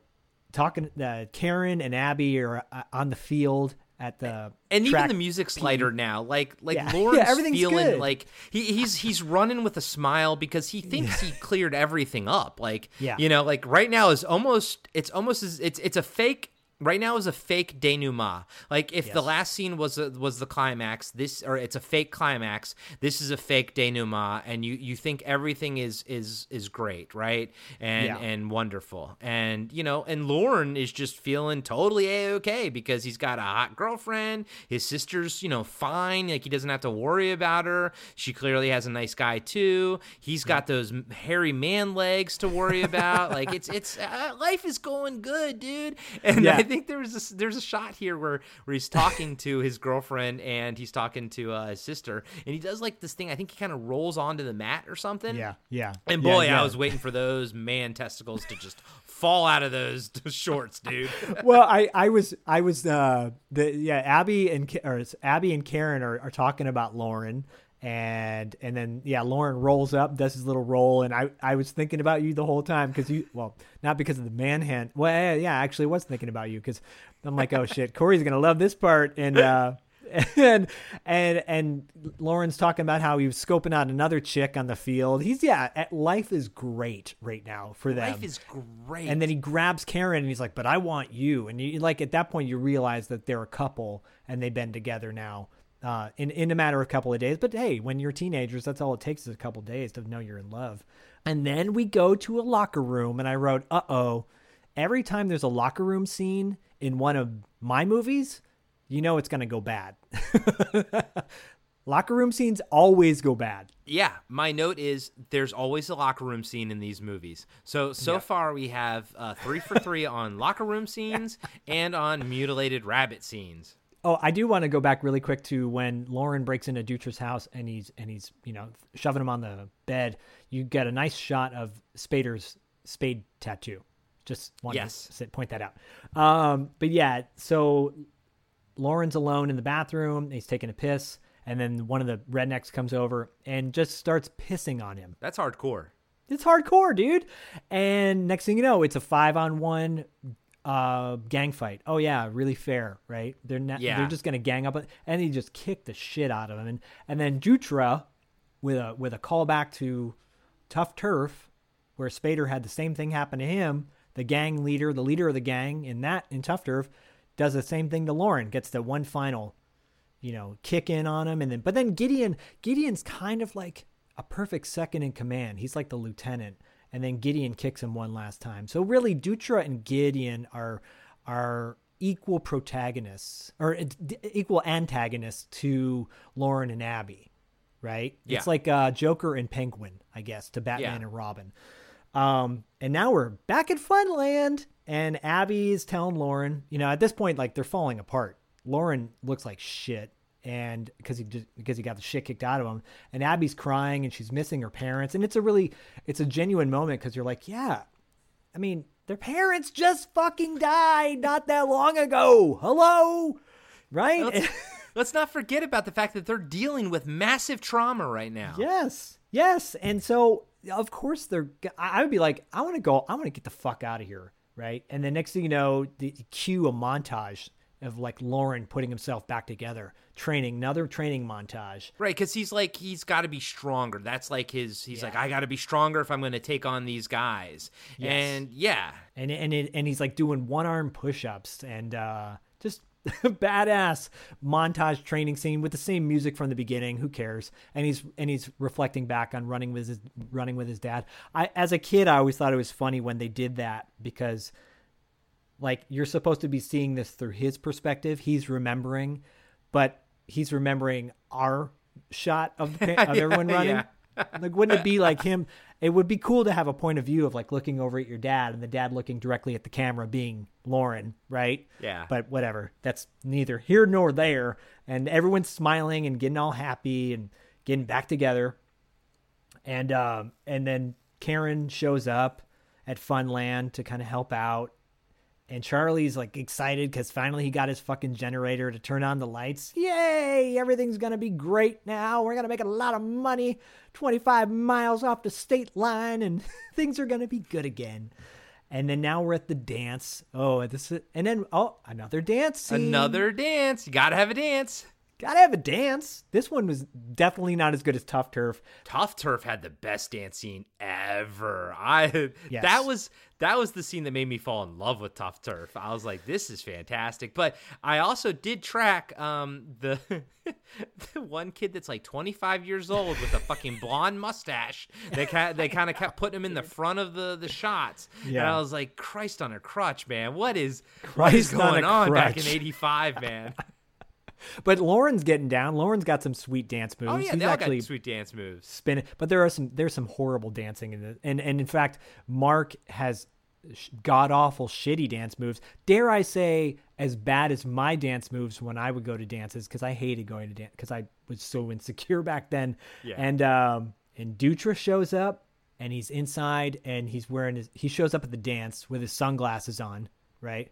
And I wrote this down. I wrote Richard Pryor because I wanted to come back to this. Richard Pryor used to say, if you wear if you wear your sunglasses indoors, you're an asshole. Yeah. Yeah. So there you go. And uh, and and yeah, again, the dancing was shitty. And I'm like, I wrote, what is Mark doing? Because at one point he gets like Abby on his back and he's like doing a kind of like piggyback yeah. ride type thing. I'm like, wait, what is What's going on? Oh, yeah, that Mark was a little so odd, but I thought it was cute. I thought it was a cute no, thing. I thought they, they had a cute little relationship.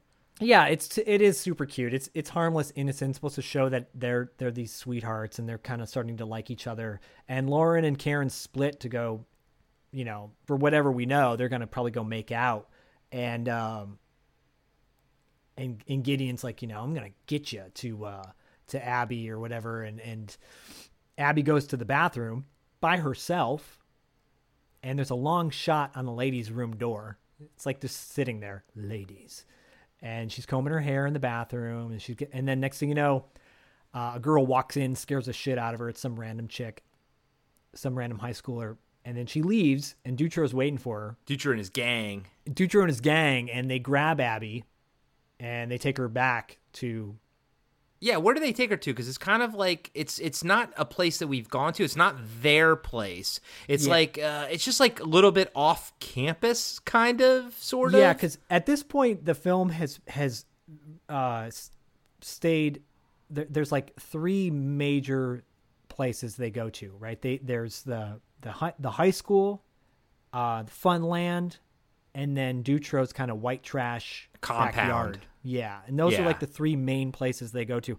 I'm assuming it's kind of the compound, which okay, is not far from Funland. I'm assuming uh, for for what's about to happen next. And, you know, they're like, we're going to have a little fun with you. And you're like, oh, shit. They're going to rape This her, is where know? Shit gets really fucking dark, dude. Yeah, like, it, I was not, not yeah. expecting it to get this dark. Yeah, it's not your typical... we're going to rape you uh, scenario, I spit on your grave kind of gang rape thing, or I Last House on the Left. This goes way dark. I mean, it's it's really, yeah, it's bad. So uh, they cut to, you know, Dutro's van, which is dope. And I remember looking at that and I'm like, oh, even though b- bad shit's going to go down, still love his van. It's really cool. And uh, Dutro's doing coke and And it's cutting back and forth between the dance and Lauren and uh, Karen, like looking for Abby and, and Mark looking for her, and back to Dutro doing coke. And and then uh, Dutro's like, you're looking like it, it's getting kind of cold outside. Maybe we should heat you up. And he pulls lighter fluid out and starts spraying her with lighter fluid on her legs. And he lights her on fire.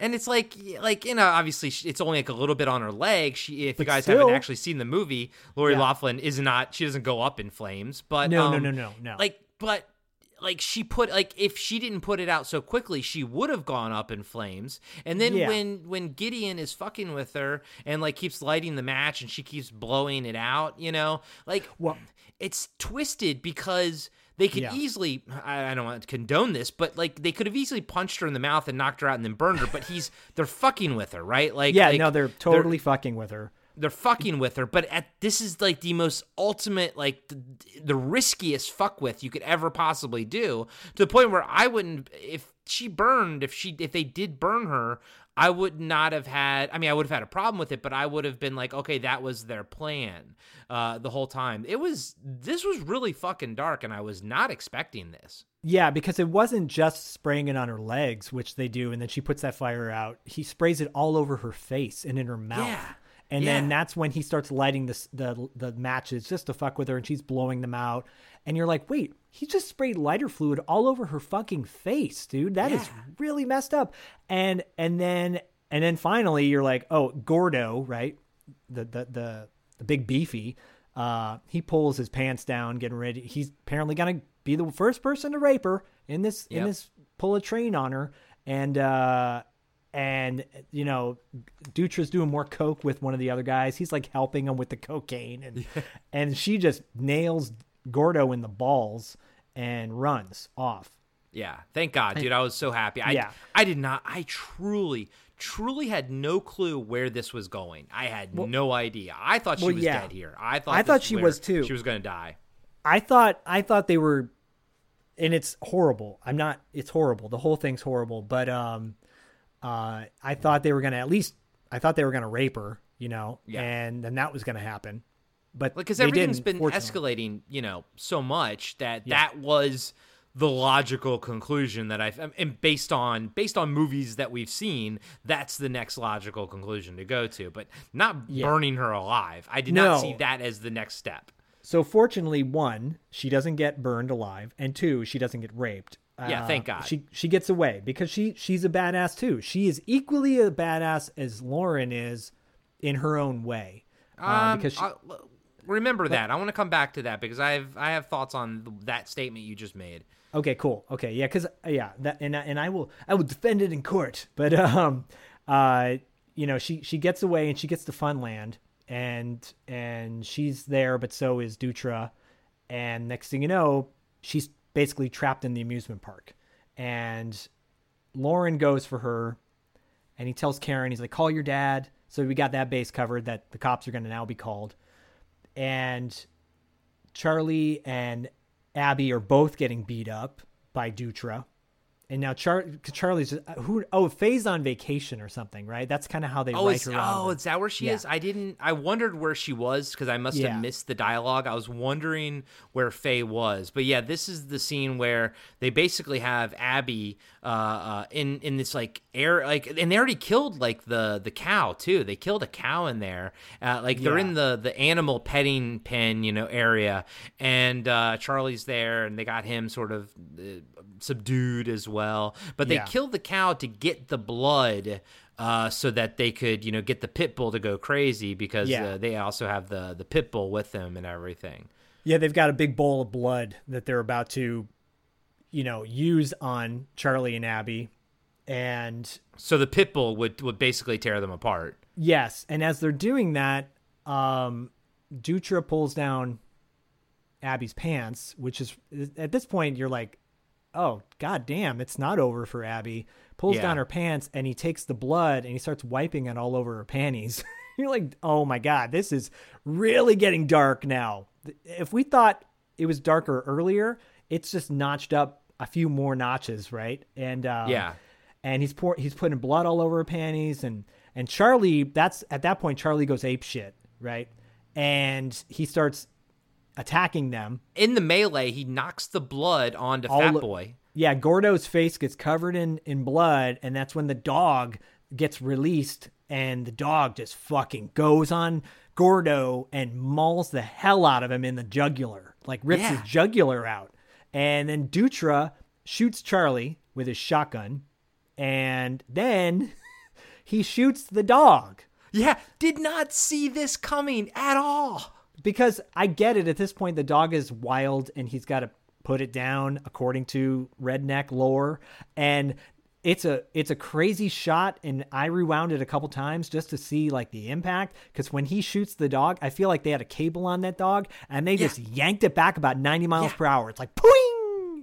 gone. Yeah, dude, it was insane. Like the the shot, it's like a master shot of like yeah. uh, James Spader standing there. It's a real yeah. fucking dog, yeah. and like a little bit to the right is um like a barrel of hay. So James yeah. Spader is his character's facing screen right. The dog is on the right, and there's a little bit of a barrel of hay behind uh, next to the dog, and he shoots the dog with a shotgun. Just, they yank that dog because he goes flying, and the dog, yarp, you know, yelps and everything. Yeah. And I'm like, holy fucking shit. Like, he didn't even think twice. Like, James Spader, no. they're like, oh, shit. Old man just got shot. Our buddy's dead. Time to put the dog out of his misery. Like, that's just, like, how yeah. quickly they got to that. You know, James Spader's like, give me your gun. What? Boom. Dog's dead. Here Done. we go. They could have used that dog, by the way. They totally could have used that dog, but I, I did notice at this point, Uh, for a ninety minute movie, we were at like the seventy-five minute mark. So uh, I, I I think it was around that time. I'm like, oh, maybe they just they shortened everything for time constraints, because it, it, everything kind of felt really fast at this point. It just went bam, bam, bam, because that happened. And and Lauren or Abby runs off to hide, and Dutra's looking for her, and he puts one of his dudes on the um, Ferris wheel, which is smart. And he puts them up on the top really, of the Ferris yeah. wheel and be like, look, yeah. just shoot whoever you see come in. Yeah, to kind of scope out. And Lauren shows up, and they, I wrote, cue the detective music, because there's like the cheesy, oh, Lalo Schifrin. I love that Enter, uh, Enter the Dragon soundtrack, but again, it's like a lot of that chicka wow, picka wow, picka wow, wow, wow, that kind of shit. And yeah. um, and then at this point, Lauren, like if, I don't know, just more traditional eighties kind of synth uh, would have been awesome. But anyways, Um, if anyone wants to rescore this movie for us, that would be fantastic. But uh, uh, Lauren's now stalking the the rednecks, and Abby and Billy Bob are in the House of Mirrors. Or is it Billy Bob or Joe Bob? I think there oh, might be I, Billy Bob. Yeah, I don't. I have no clue. It's um, yeah, it's it's it's, it's Joe the Bob. third goon. It's the yeah. the third one, the third it's most Joe Bob. powerful goon. It's it's uh, it's Chad Bob's brother, Joe Bob. Joe Bob. So um, so Joe Bob sees Abby in the House of Mirrors, and to to to shout out to Lalo Schifrin, little throwback to uh, Enter the Dragon when they were in a House of Mirrors at the end as well. Bruce yes. Lee and. and Han. But um, Joe Bob shoots the mirror, and Abby knocks him down. And next thing you know, every fucking redneck has a shotgun. Everyone's yeah. shooting shotguns, and there's like shotguns going off. Bam, bam, bam. Everyone's shooting their fucking guns. And I'm just like, oh my God, this is crazy. Well, they're uh, also, they're also using shotguns like rifles. Like, like shotguns yeah. are meant to be used within, you know, like a few feet of the person. They're trying to yeah. do like sniper moves, but with shotguns, and they're just not yeah. doing anything. It's yeah. It's, it's not going like, it's not, they're just shooting off guns. And I, and I, again, yeah. I wrote, the music kind of sucks here because it's really taking away. It, it, it slowly starts to take away from the scene a little bit, not completely, just a little bit. Uh, I, but, I'll have, I'll say that the only time the music really was, for me, turned me off was that bus ride at the beginning. Um, after that, I truly didn't really pay as much attention to it. That's good. For better or worse. I don't know what that says about the music itself, but yeah. it didn't put me off except for that one time. But at the same time, it wasn't memorable either. No, it, it yeah, it's not. It's not a score that I would ever listen to again on its own. That's for no, sure, no, because but... in. You know, Tough Turf, uh, that was oh. that movie was one of the reasons I love Tough Turf, because the score was so great. Yeah, I, I ended up getting all of the songs for that and made my own little compilation. It's part of my workout music. On Spotify? No, you, you can only find it. The, the tracks are on YouTube. And, oh. um, I mean, I'm sure there's things I don't want to implicate myself, but there's ways to listen to it and download it yourself. Yeah. Anyways, uh, so so Laura, so the dude is still on the Ferris wheel, another Billy Bob dude, and uh, Lauren climbs up the Ferris wheel like a like a fucking champ, and um, and he secure. There's a bar earlier in the scene when the guy goes up on the Ferris wheel. There's a bar hanging there. It's very nondescript, but um, it's the bar that basically allows the Ferris wheel. Uh, cart to move this. Yeah. It, it allows the seat to move as it's going around, and Lauren has now secured it. So the seat's not going to move. So as the Ferris wheel goes around, that seat is just going to tip over. Right. Is that, yeah. Which is exactly uh, what, what happens to, which is what happens in a moment. Yeah. So So at that point now, Lauren is, he's like setting up traps. He's, he's uh, pouring water in the bumper car area to electrify it. And the Ferris wheel starts up, and uh, and the dude falls out of the fucking Ferris wheel from the top of the Ferris wheel. We're talking probably twenty, thirty feet, falls and smashes his head on the ground. It's amazing. Yeah. Like, dead. Done. And, and it was great because they, they like had the actor do one of those things where you like, you put your arm behind yourself, you know, yeah, while you're yeah. face down in the grass, yeah. you know, but make your arm like go behind you. So you look all d- d- contorted and broken. Yeah. And I mean, he was, he was dead. He was dead. dead. Blood yeah, was coming just, out of his mouth, and he's straight up dead. I wrote, check, that's one. Well, it's so, two, actually. That, Technically, it's two. Oh, yeah, two with Gordo being dead, mauled by the... Yeah, so Dog kills the first one. Lauren kills the second one. And then Joe Bob is, you know, he's shooting at at Lauren and from the bumper cart area, and he gets electrocuted from all the, the water and the power yeah. lines that are all around it. He dies. That's two. He, number three, yeah, he's yeah. dead. And then well, all we have Lo- left is is Gideon and um uh Jesus James Spader's character. Yes, yeah. So so now Lauren and and Gideon are battling, uh, beating the shit out of each other. And then Dutra is blasting away, and Abby starts beating up Dutra. Like she fucking takes it to him. She's just like, let's let's do this shit, you know. Um, and which is so great because you're like, yeah, this kid can kick some ass, you know. Now, uh, see. I wanted Abby to do more. She doesn't get a kill here. I wish Abby got a kill. And that was my, honestly, that was my biggest complaint about this movie walking away, was that I didn't feel like Abby got enough of the revenge. If there's going to be two, a brother and a sister, then I think they should have both sort of like equally gotten something. She never, unless you want to say it preserves her innocence maybe, but yeah. I, she I get, wish she, she'd gotten a kill. She does get she does get a pretty sweet kill at the very end, though, if you know what I'm talking about, with the gas gasoline. Is, is that technically her kill? I'm gonna give it to her. No, she she no. Let's all right. Let's like we'll, we'll so get to, we'll get off, to that. John we'll come back Philbin. To that. Yeah, yeah. So so yeah. So cut back to Lauren and Gideon. They're battling by the by the roller coaster. Yeah, dude, that fight is a slobber knocker. They're just going back and forth, punching the shit out of each other. But then they eventually end up in the middle of the roller coaster, the yes. little mini roller coaster that they have there. Yeah, the like the little kiddie roller coaster, and and and at one point, Gideon's smashing Lauren's head on the bar of the roller, like the, the, the rail of the roller coaster, just bashing his head in.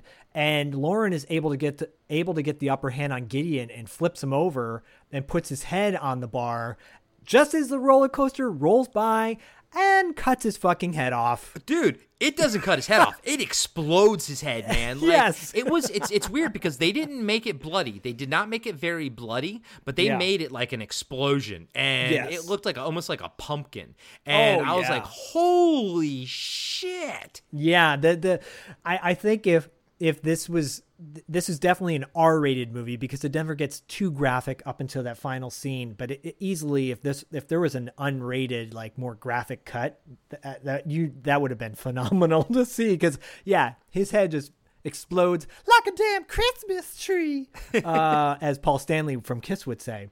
And at the same time, Dutra is still alive. Like Dutra is, and and finds Abby. And he's in now they're in the gas station part of the uh, in the front of Funland, and he makes a blowtorch out of the gas tank and battles.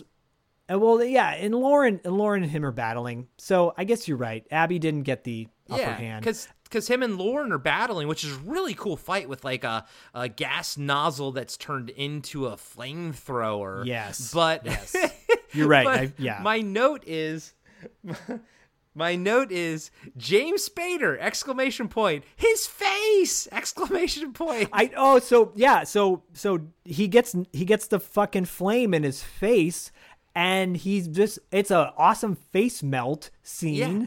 It's so great. Okay, you were talking to me about Halloween two when Michael Myers gets torched and how great that, how crazy this, the effects were back then because dudes are walking around on fire and like, well, here you go. Here's Fireman number two for you for the week. Yeah, yeah, and dude, it's a it's a really good death. I mean, he he fucking. Yeah. blowtorches James Spader's face off, and then he yeah. like lands on the ground. He's like, blah, blah, blah, you know, like yeah. sort of alive, you know. And I was like, oh my god, he's gonna get back up, but you know, he dies. Uh, yeah. And I was like, wow, it was so satisfying. It was the whole like just the last fifteen minutes of this movie were just so incredibly satisfying. So satisfying. I just wish I... fucking Lori, uh, Lori Loughlin. I wish Abby had a kill under her belt. I think I think she deserved it. It was as shitty as they treated her. I think she deserved to get uh, a. a kill, but you know, yeah. maybe you pers- you could probably make an argument that you're preserving her innocence or something like that, but uh you know, yeah, I could see that, like it that that makes total sense on, on both sides, you know, one wanting to give her that kill for for revenge, and then two wanting to keep her innocent so she doesn't have to deal with the the idea that she had to actually kill somebody like her brother now does, because he he killed four people in the span yes. of fifteen minutes. Yes. But um uh you know, the next day Charlie has reopened Funland, and just being the huckster that he is, I guess he's just, he's just a huckster, right? That old school term. Of First like, off, let I don't want to say that this was the next day. I think there's a lot of time well, elapsed yes. now, because yes. he's up and walking around. There's a newspaper thing, you know, yada yeah. yada yada, and it says like, "See where it happened." There's a big banner like, "See where it happened," and he's now trying to profit off,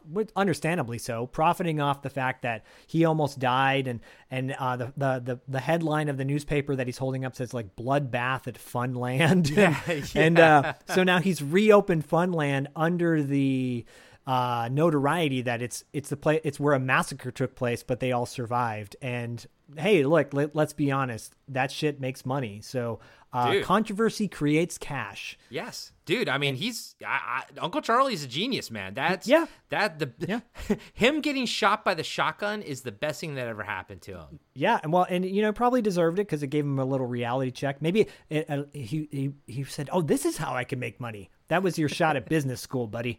And uh, no and so, pun intended, right? So uh, Lauren, so he goes up to Lauren and Abby with a callback to earlier in the movie. He gives them the two thousand. So he. says uh Faye is like said, oh, we made twenty three hundred dollars profit for the day, and then that's or for the week, and that's the on top of the two thousand that uh we gave back to Lauren and Abby. So they they wrap up that cool little yeah. tidbit of info, which I which I always appreciate when they go back and, you know, sew up the uh, the loose ends. Yeah, that's um, what I was referring to earlier about Uncle Charlie not quite being a scumbag, because yes. he does when he he's when he's successful, he does pay them back. Like, yeah, it's he, redeeming. He, he's I, I never took it that he was.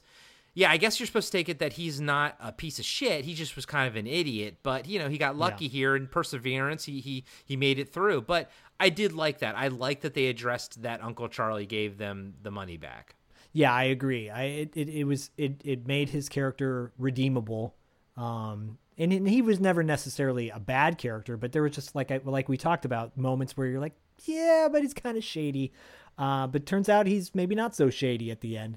And then, you know, Charlie, his his and Faye tell them that they can go back to they can go to live in Arizona with the uh, Colonel Jenkins uh, if they want to, because after he heard what happened to them, he decided, you know, I'm going to pull you guys out of there.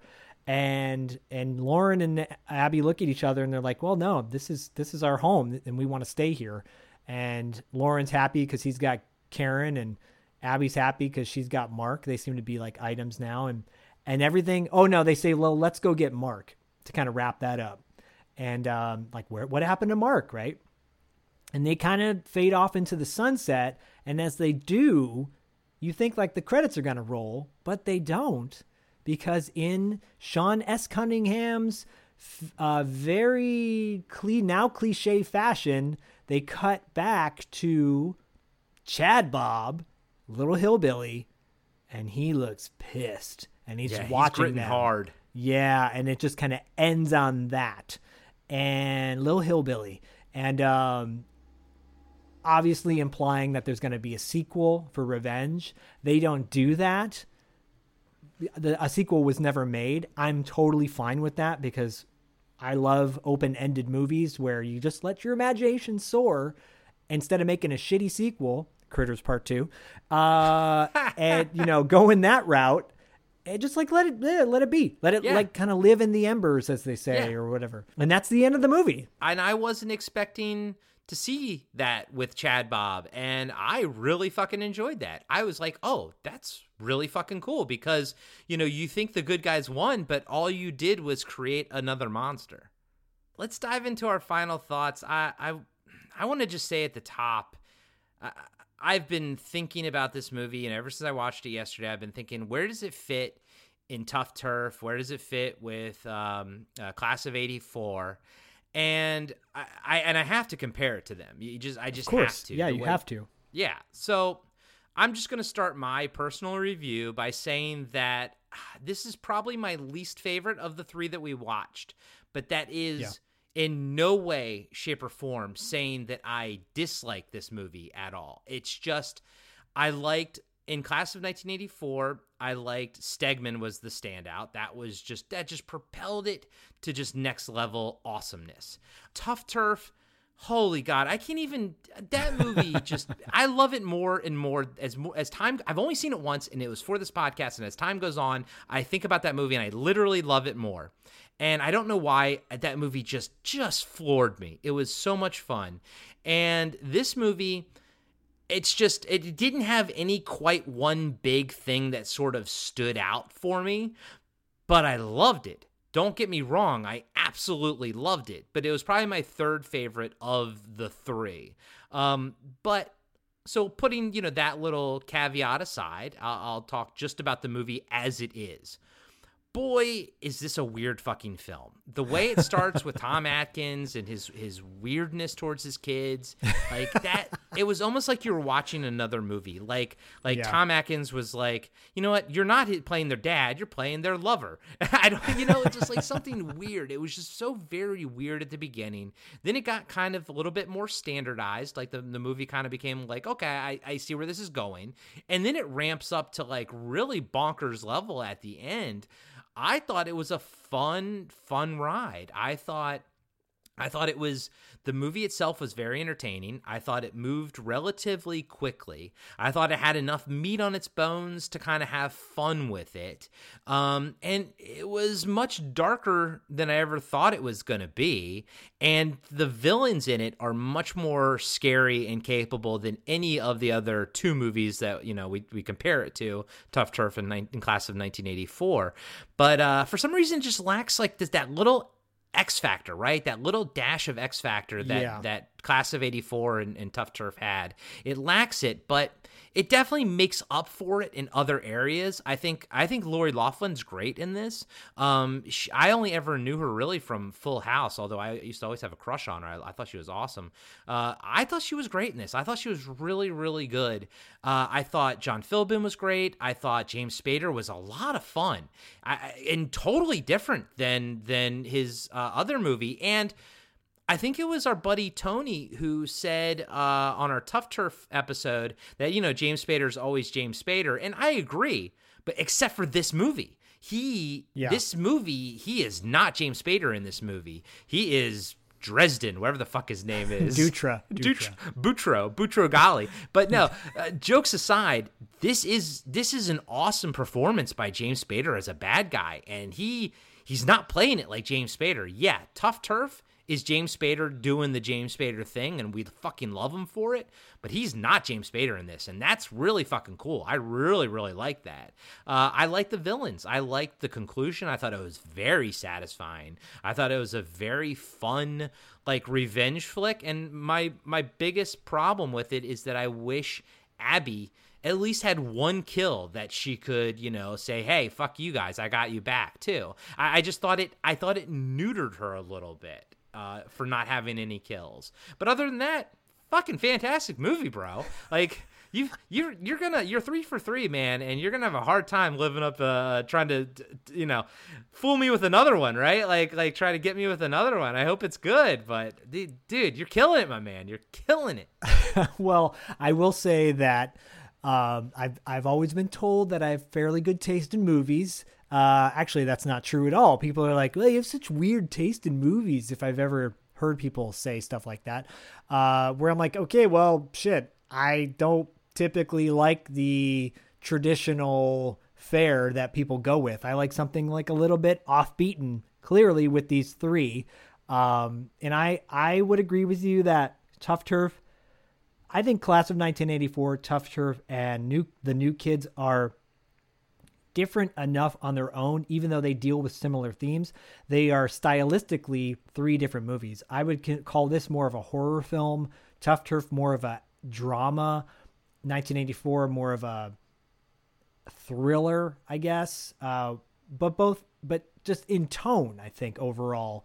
Um, this movie checks all the boxes off for me except for the music. I wish if, if I could change one thing, I know you said about Abby getting her kill, I would change the music. I wish it was just a little less uh, dated.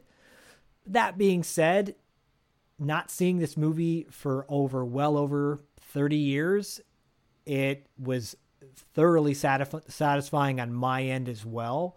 I like the fact that you, the only people that got killed were the bad guys, you know? Yeah, that's I, it. I like, I like that. I like the fact that like the cops were like, you know, you never saw the cops being like incapable or something, you know? And, and, and it's just like, uh, yeah, it, it, there was a lot of logic there. The movie actually was pretty logical on how yeah. it treated different things. And even, you know, like you I, like with Tough Turf, right? He, he dispatches all those guys and all that kind of stuff happens at the end of the movie, but you don't, anything comes, you don't know anything comes from this, from it. Nope. But here with this, you like, oh wow. Like, The, there was clearly like a news story happened because this was yeah. probably a big fucking deal, you know, like these fucking high school kids got killed. You're like, oh shit. First off, you're like, oh shit. You know, the, uh, you, you hear, I'm sure you hear about it. Like, okay, four high school kids got killed or five high school kids got killed at an amusement park overnight. Right. You're like, okay, oh crap. Yeah. Uh, you know, did they get killed by some crazy amusement park owner? No, no,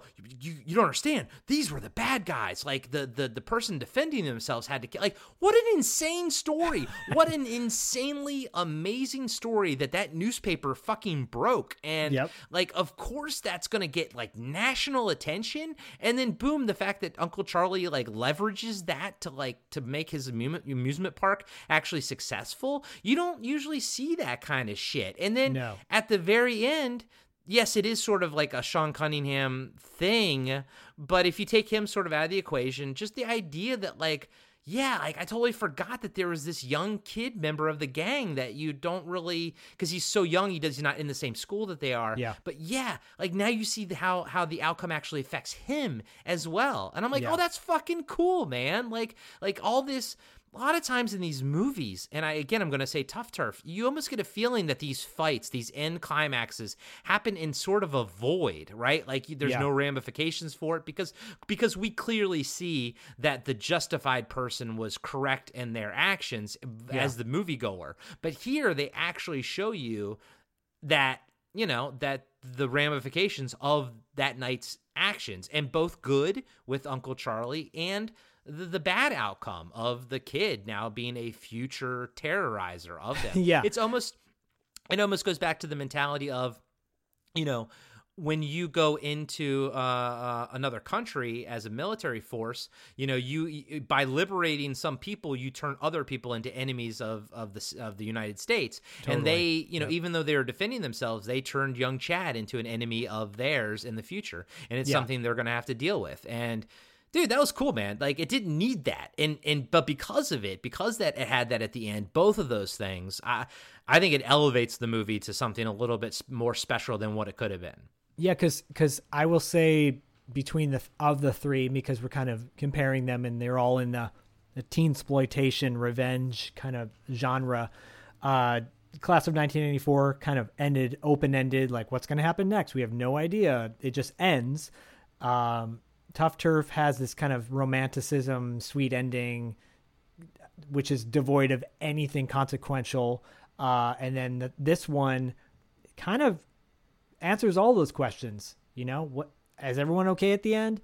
Uh, and, and what's going to happen with the future? And, oh yeah, you remember that little guy that was pissed off that he was getting messed with? Well, he's more pissed off with the fact that his family's now dead and he's yeah. going to seek revenge. So I love that. I lo- I feel like it has a, it has a nice, um, the ending I think is really solid. And yeah, like you said about Spader, and Tony was, Tony Arlington was saying, yeah, Spader plays Spader. Unfortunately, you get that with these really good actors. Um, You just identify them as as who they are as an actor, not by the specific role. So, you know, John Philbin, I identify mostly with Turtle because he was uh, so iconic in that role. And so I see him in this and I'm like, oh, wow, look at that performance he's pulling out. James Spader is typically James Spader because of just who he, like Robert Downey Junior, you know, it's the same deal. Oh, yeah, he's not Tony Stark. He's Robert Downey Junior doing Robert Downey Junior That's just who he is. But James Spader doing this Dutra character was very colorful and definitely stepping outside his wheelhouse. He didn't, you know, he hadn't had many credits up in, until this point. So it was so great that he's doing something unique. And I think people who've never seen this movie before are going to be pleasantly surprised. I think the shortcomings overall, I guarantee you, the shortcomings overall will not take away from your overall pleasure of this movie. ninety minutes is not a long time to sit through a movie. Uh, and this will, if you are a fan of anything we've watched so far or talked about so far on our podcast, you will absolutely enjoy this movie, The New Kids. I agree. I, I I totally recommend it uh, with the caveat of if you haven't seen Class of nineteen eighty-four or Tough Turf, see those first. And then if you and if you make your way to here, then see The New Kids. But it still gets my recommendation. It's it's a solid film. It's a lot of fun. And I, I think you're gonna I think you're gonna get some enjoyment out of it for for real. And yeah, the music's trash, but, you know, what are you going to do? it, well, can't, I will, it can't all be I, Tough Turf, right? And I will tell you, uh, as we were discussing this and while I was watching it, I did think of my next pick, which I will not reveal. You will, It will be sent to you, uh, and that's what I'm going to do from now on for my pick. If, if it's available me. on the Blu uh, or a decent copy is available versus, and it's not available for free, you're just going to get it sent and you're going to be like, what's this? um and yeah i do i love revenge movies. I think revenge movies, quite possibly in the horror sense, are maybe my favorite uh subgenre of the horror genre. Dude, I'm with you, and even though these kind of didn't fall into my category of stuff that I liked, I, and I, I maybe I didn't really dig on revenge films when I was younger, but as I've gotten older, I love revenge movies. I love, um, like, The Hills Have Eyes remake. Yeah, yeah. Uh, you know, that was a big fuck you Your revenge next. film. Your Next is a revenge um, movie. Your Next. Yes, Your Next. Um, I, I loved Your Next. I, I'm with you, dude. Uh, there was one that just came out where some lady gets married into, like, this rich uh, family. It yep. just came out in the theaters, like, a, a couple months ago. And then she, I think it's called, like, I don't know, Your Next. No, it's not called Your Next. It's uh, I Do or something like that. Some had a terrible name. Yeah, but it's, uh, it's like uh, Tag Your It or something. Not Tag Your It, but, but like, yeah, the idea where she's on the run now. They're they're basically yeah. game, playing a game of chase, and she's got to take revenge on them. Um, yeah, I heard that yeah. was good, and, and but, I really want to see it. But I, I like say, shit like oh, that. I was I, I will say too that, sorry to cut you off, that a lot of those a lot of these movies now owe their their I'm sure the directors in some way or the writers are familiar with these movies, because a lot of these films have elements that these that these movies that we've talked about have. Um, not The Collector, but the sequel to The Collector, which I think is called The Collection. I'm not positive. Yeah. Yeah. Uh, which that is a awesome revenge movie. Yes. Uh, which if you haven't seen that, check that out. It's actually one of my higher up kind of t- newer revenge movies. Uh, but all these movies kind of add like.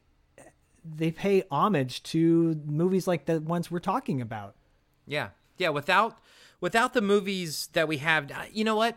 I, I feel like, well, no, but then there's like I Spit on Your Grave and Last House on the Left. Uh, those were clearly revenge films, but yes. high school revenge films, yes. uh, uh, you know, and, and like you said, Tough Turf, Class of nineteen eighty-four, and this, they almost, they're almost like different genres, but yet their D N A is very similar in the fact that they're sort of based around this like revenge idea, but they don't fall under the revenge sort of fantasy films that we see nowadays, because I feel like, I think you, what you're going with is that they've really perfected the genre. Yeah, I think oh, these I mean. three yeah, movies were sure. trying to dabble their toes in that genre, but it has not yeah. really been perfected. The tropes of that genre haven't really been perfected. accepted yet by the time these movies came out. Whereas now we know what the tropes are for the revenge film and stuff. But I think modern revenge films have a, owe a lot of their D N A to movies like uh, The New Kids and Tough Turf and Class of nineteen eighty-four. I really do believe that. And back mm-hmm. to what you're saying about The Collector and The Collection, uh, I love both of those movies. Both of them were kind of different, uh, but they were great in the fact that they were like, it's not a trilogy. It's just a great no. two movies, and it's a perfect little one, two story. And I loved it, dude. The Collection was fantastic. Both those movies are fantastic. If you haven't, if you guys haven't seen them, definitely check them out. I will say too, going just quickly talking about The Collector and The Collection, there, w- I, there was a rumor at one point that there was going to be a third one.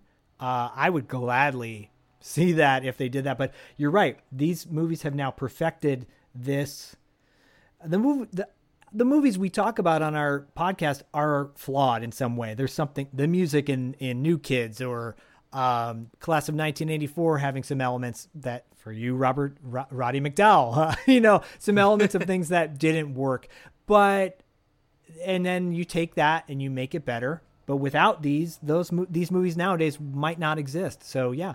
yeah. Um, so who knows what my next pick will be. But uh, I'm really curious now. You were talking about, well, I gotta, I gotta make sure, like, I, I gotta find something that no one's seen, or I'm just, whatever, man. Whatever you pick is whatever you pick. Hardware, take it or leave it for whatever it's worth. The fact that my son, who may not see Hardware for many years to come, uh, will constantly say, "This," I'll say, "Bodie, this is what you want," and he'll say, "This is what you get." So, anyways, um, that's awesome. You know, I mean, with, I can't believe like Hardware has like infected the, your family. Oh, I have that song on our iPod at home. So it's a great song. Yeah, it'll come up in our rotation, and he'll be like, "This is what you want. This is what you get." Yeah. And he's five, so he has no frame of reference, you know. Uh. But um, what, with The New Kids, this is what you want. A revenge movie. This is what you get. In a, a pretty decent revenge movie. Yeah. Yeah. With, I, and, and I, I loved w- it, man. It, did, it will break. It did break one of our rules, or one of your rules per se. There was no nudity. Uh, and, and the, and the body double that is while Abby's taking a shower, uh, there is a body double, and I'm like, oh, the body double has a, has a nice body compared to Abby. Dude, that was, I noticed that. I was like, the body double was much more uh, voluptuous than Abby was, and I was like, I was like, you you couldn't have gotten like a, a person with the same body type, and just a little bit, you know? Uh, but okay, but you know what? I didn't even honestly, I didn't really even pick up on. Or even notice that there wasn't any nudity, and I don't think we we don't need it to have nudity. It it, harken, it harkens back to me to uh, the movie Showdown in Little Tokyo with uh, Brandon Lee and Dolph Lundgren and Tia Carrere. And Tia Carrere has a love scene with Dolph Lundgren, and I remember being in the theater like, oh my gosh, I had a huge crush on Tia Carrere, and she's like on top of him, and she she gets you know she gets up, and they're like the full reveal of what her chest looks like, and I'm like, that's not Tia Carrere. Yeah, her hair is not the same. And my brother's like, shut up, she's naked, that's all that matters. I'm like, no, I want to see Tia Carrere naked. But anyways, anyways, sorry, I digress. Well, yeah, that's uh, and we'll end the show on that note. Zach's obsession, Tia Carrere. Uh, buddy, Zach, my friend, where can we find you online and in the podcast world? Amigo, you can find me on the Instagrams at Z A K S H A F F E R. That's Zach Schaefer. And then on Twitter at Zach Schaefer V O. And I'm also on the other podcasts, um, two dollars Late Fee, T W O, dollar, D O L L A R, Late Fee, uh, two dollars late fee dot com, Instagram, Facebook, all that good shit. Where can we find you, Corey? Um, you can find me on Instagram at Corey Nation, and then on a few podcasts here and there on the Blast From Our Past podcast network, as well as uh, uh, a comic book podcast called Ongoing Comic Book Discussion Podcast with uh, my buddy Tess, uh, Cartwright, a Seinfeld podcast with uh, our friend Adam, and uh, occasionally on the Blast From Our Past podcast. And uh, let's give a little quick shout out to our buddies at the Friday Five podcast. And uh, Brent and uh, Eric, those are great cats, and they are also on the Blast From Our Past network. You can find all of these podcasts, the ones I just listed, and ours, Podcasting After Dark, on Apple Podcasts, Spotify, uh, iHeartRadio. We just got up on iHeartRadio, Podbean, Stitcher, the whole, the usual collection, the usual suspects of podcatchers. But what I really wanted to talk to you guys about for the last minute or so is our Patreon page.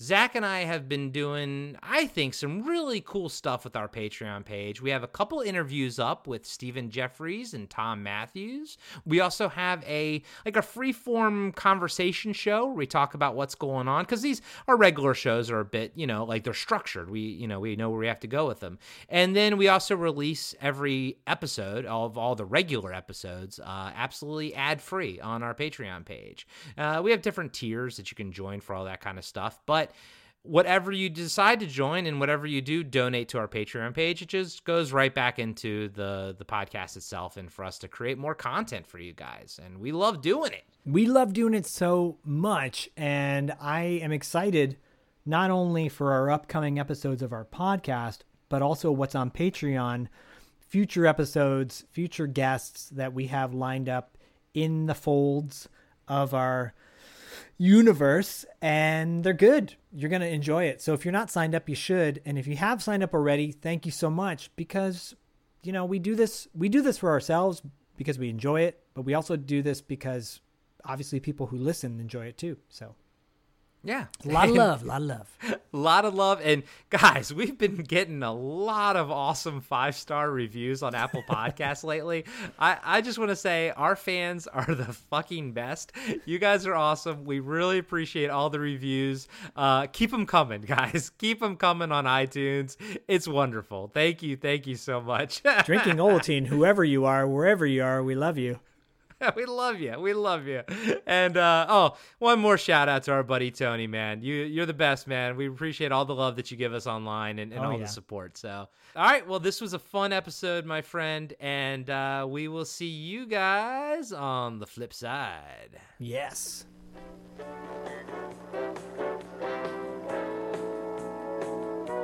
Join the Podcasting After Dark Patreon community to unlock exclusive monthly content, like cast interviews and a fan feedback show. Plus, you get every regular episode of Podcasting After Dark completely ad-free. You can also support the show by rating and reviewing us five stars on Apple Podcasts and by recommending us to your friends. Finally, make sure you follow us on Reddit, Instagram, and Facebook for news and updates about future episodes. Just search for Podcasting After Dark.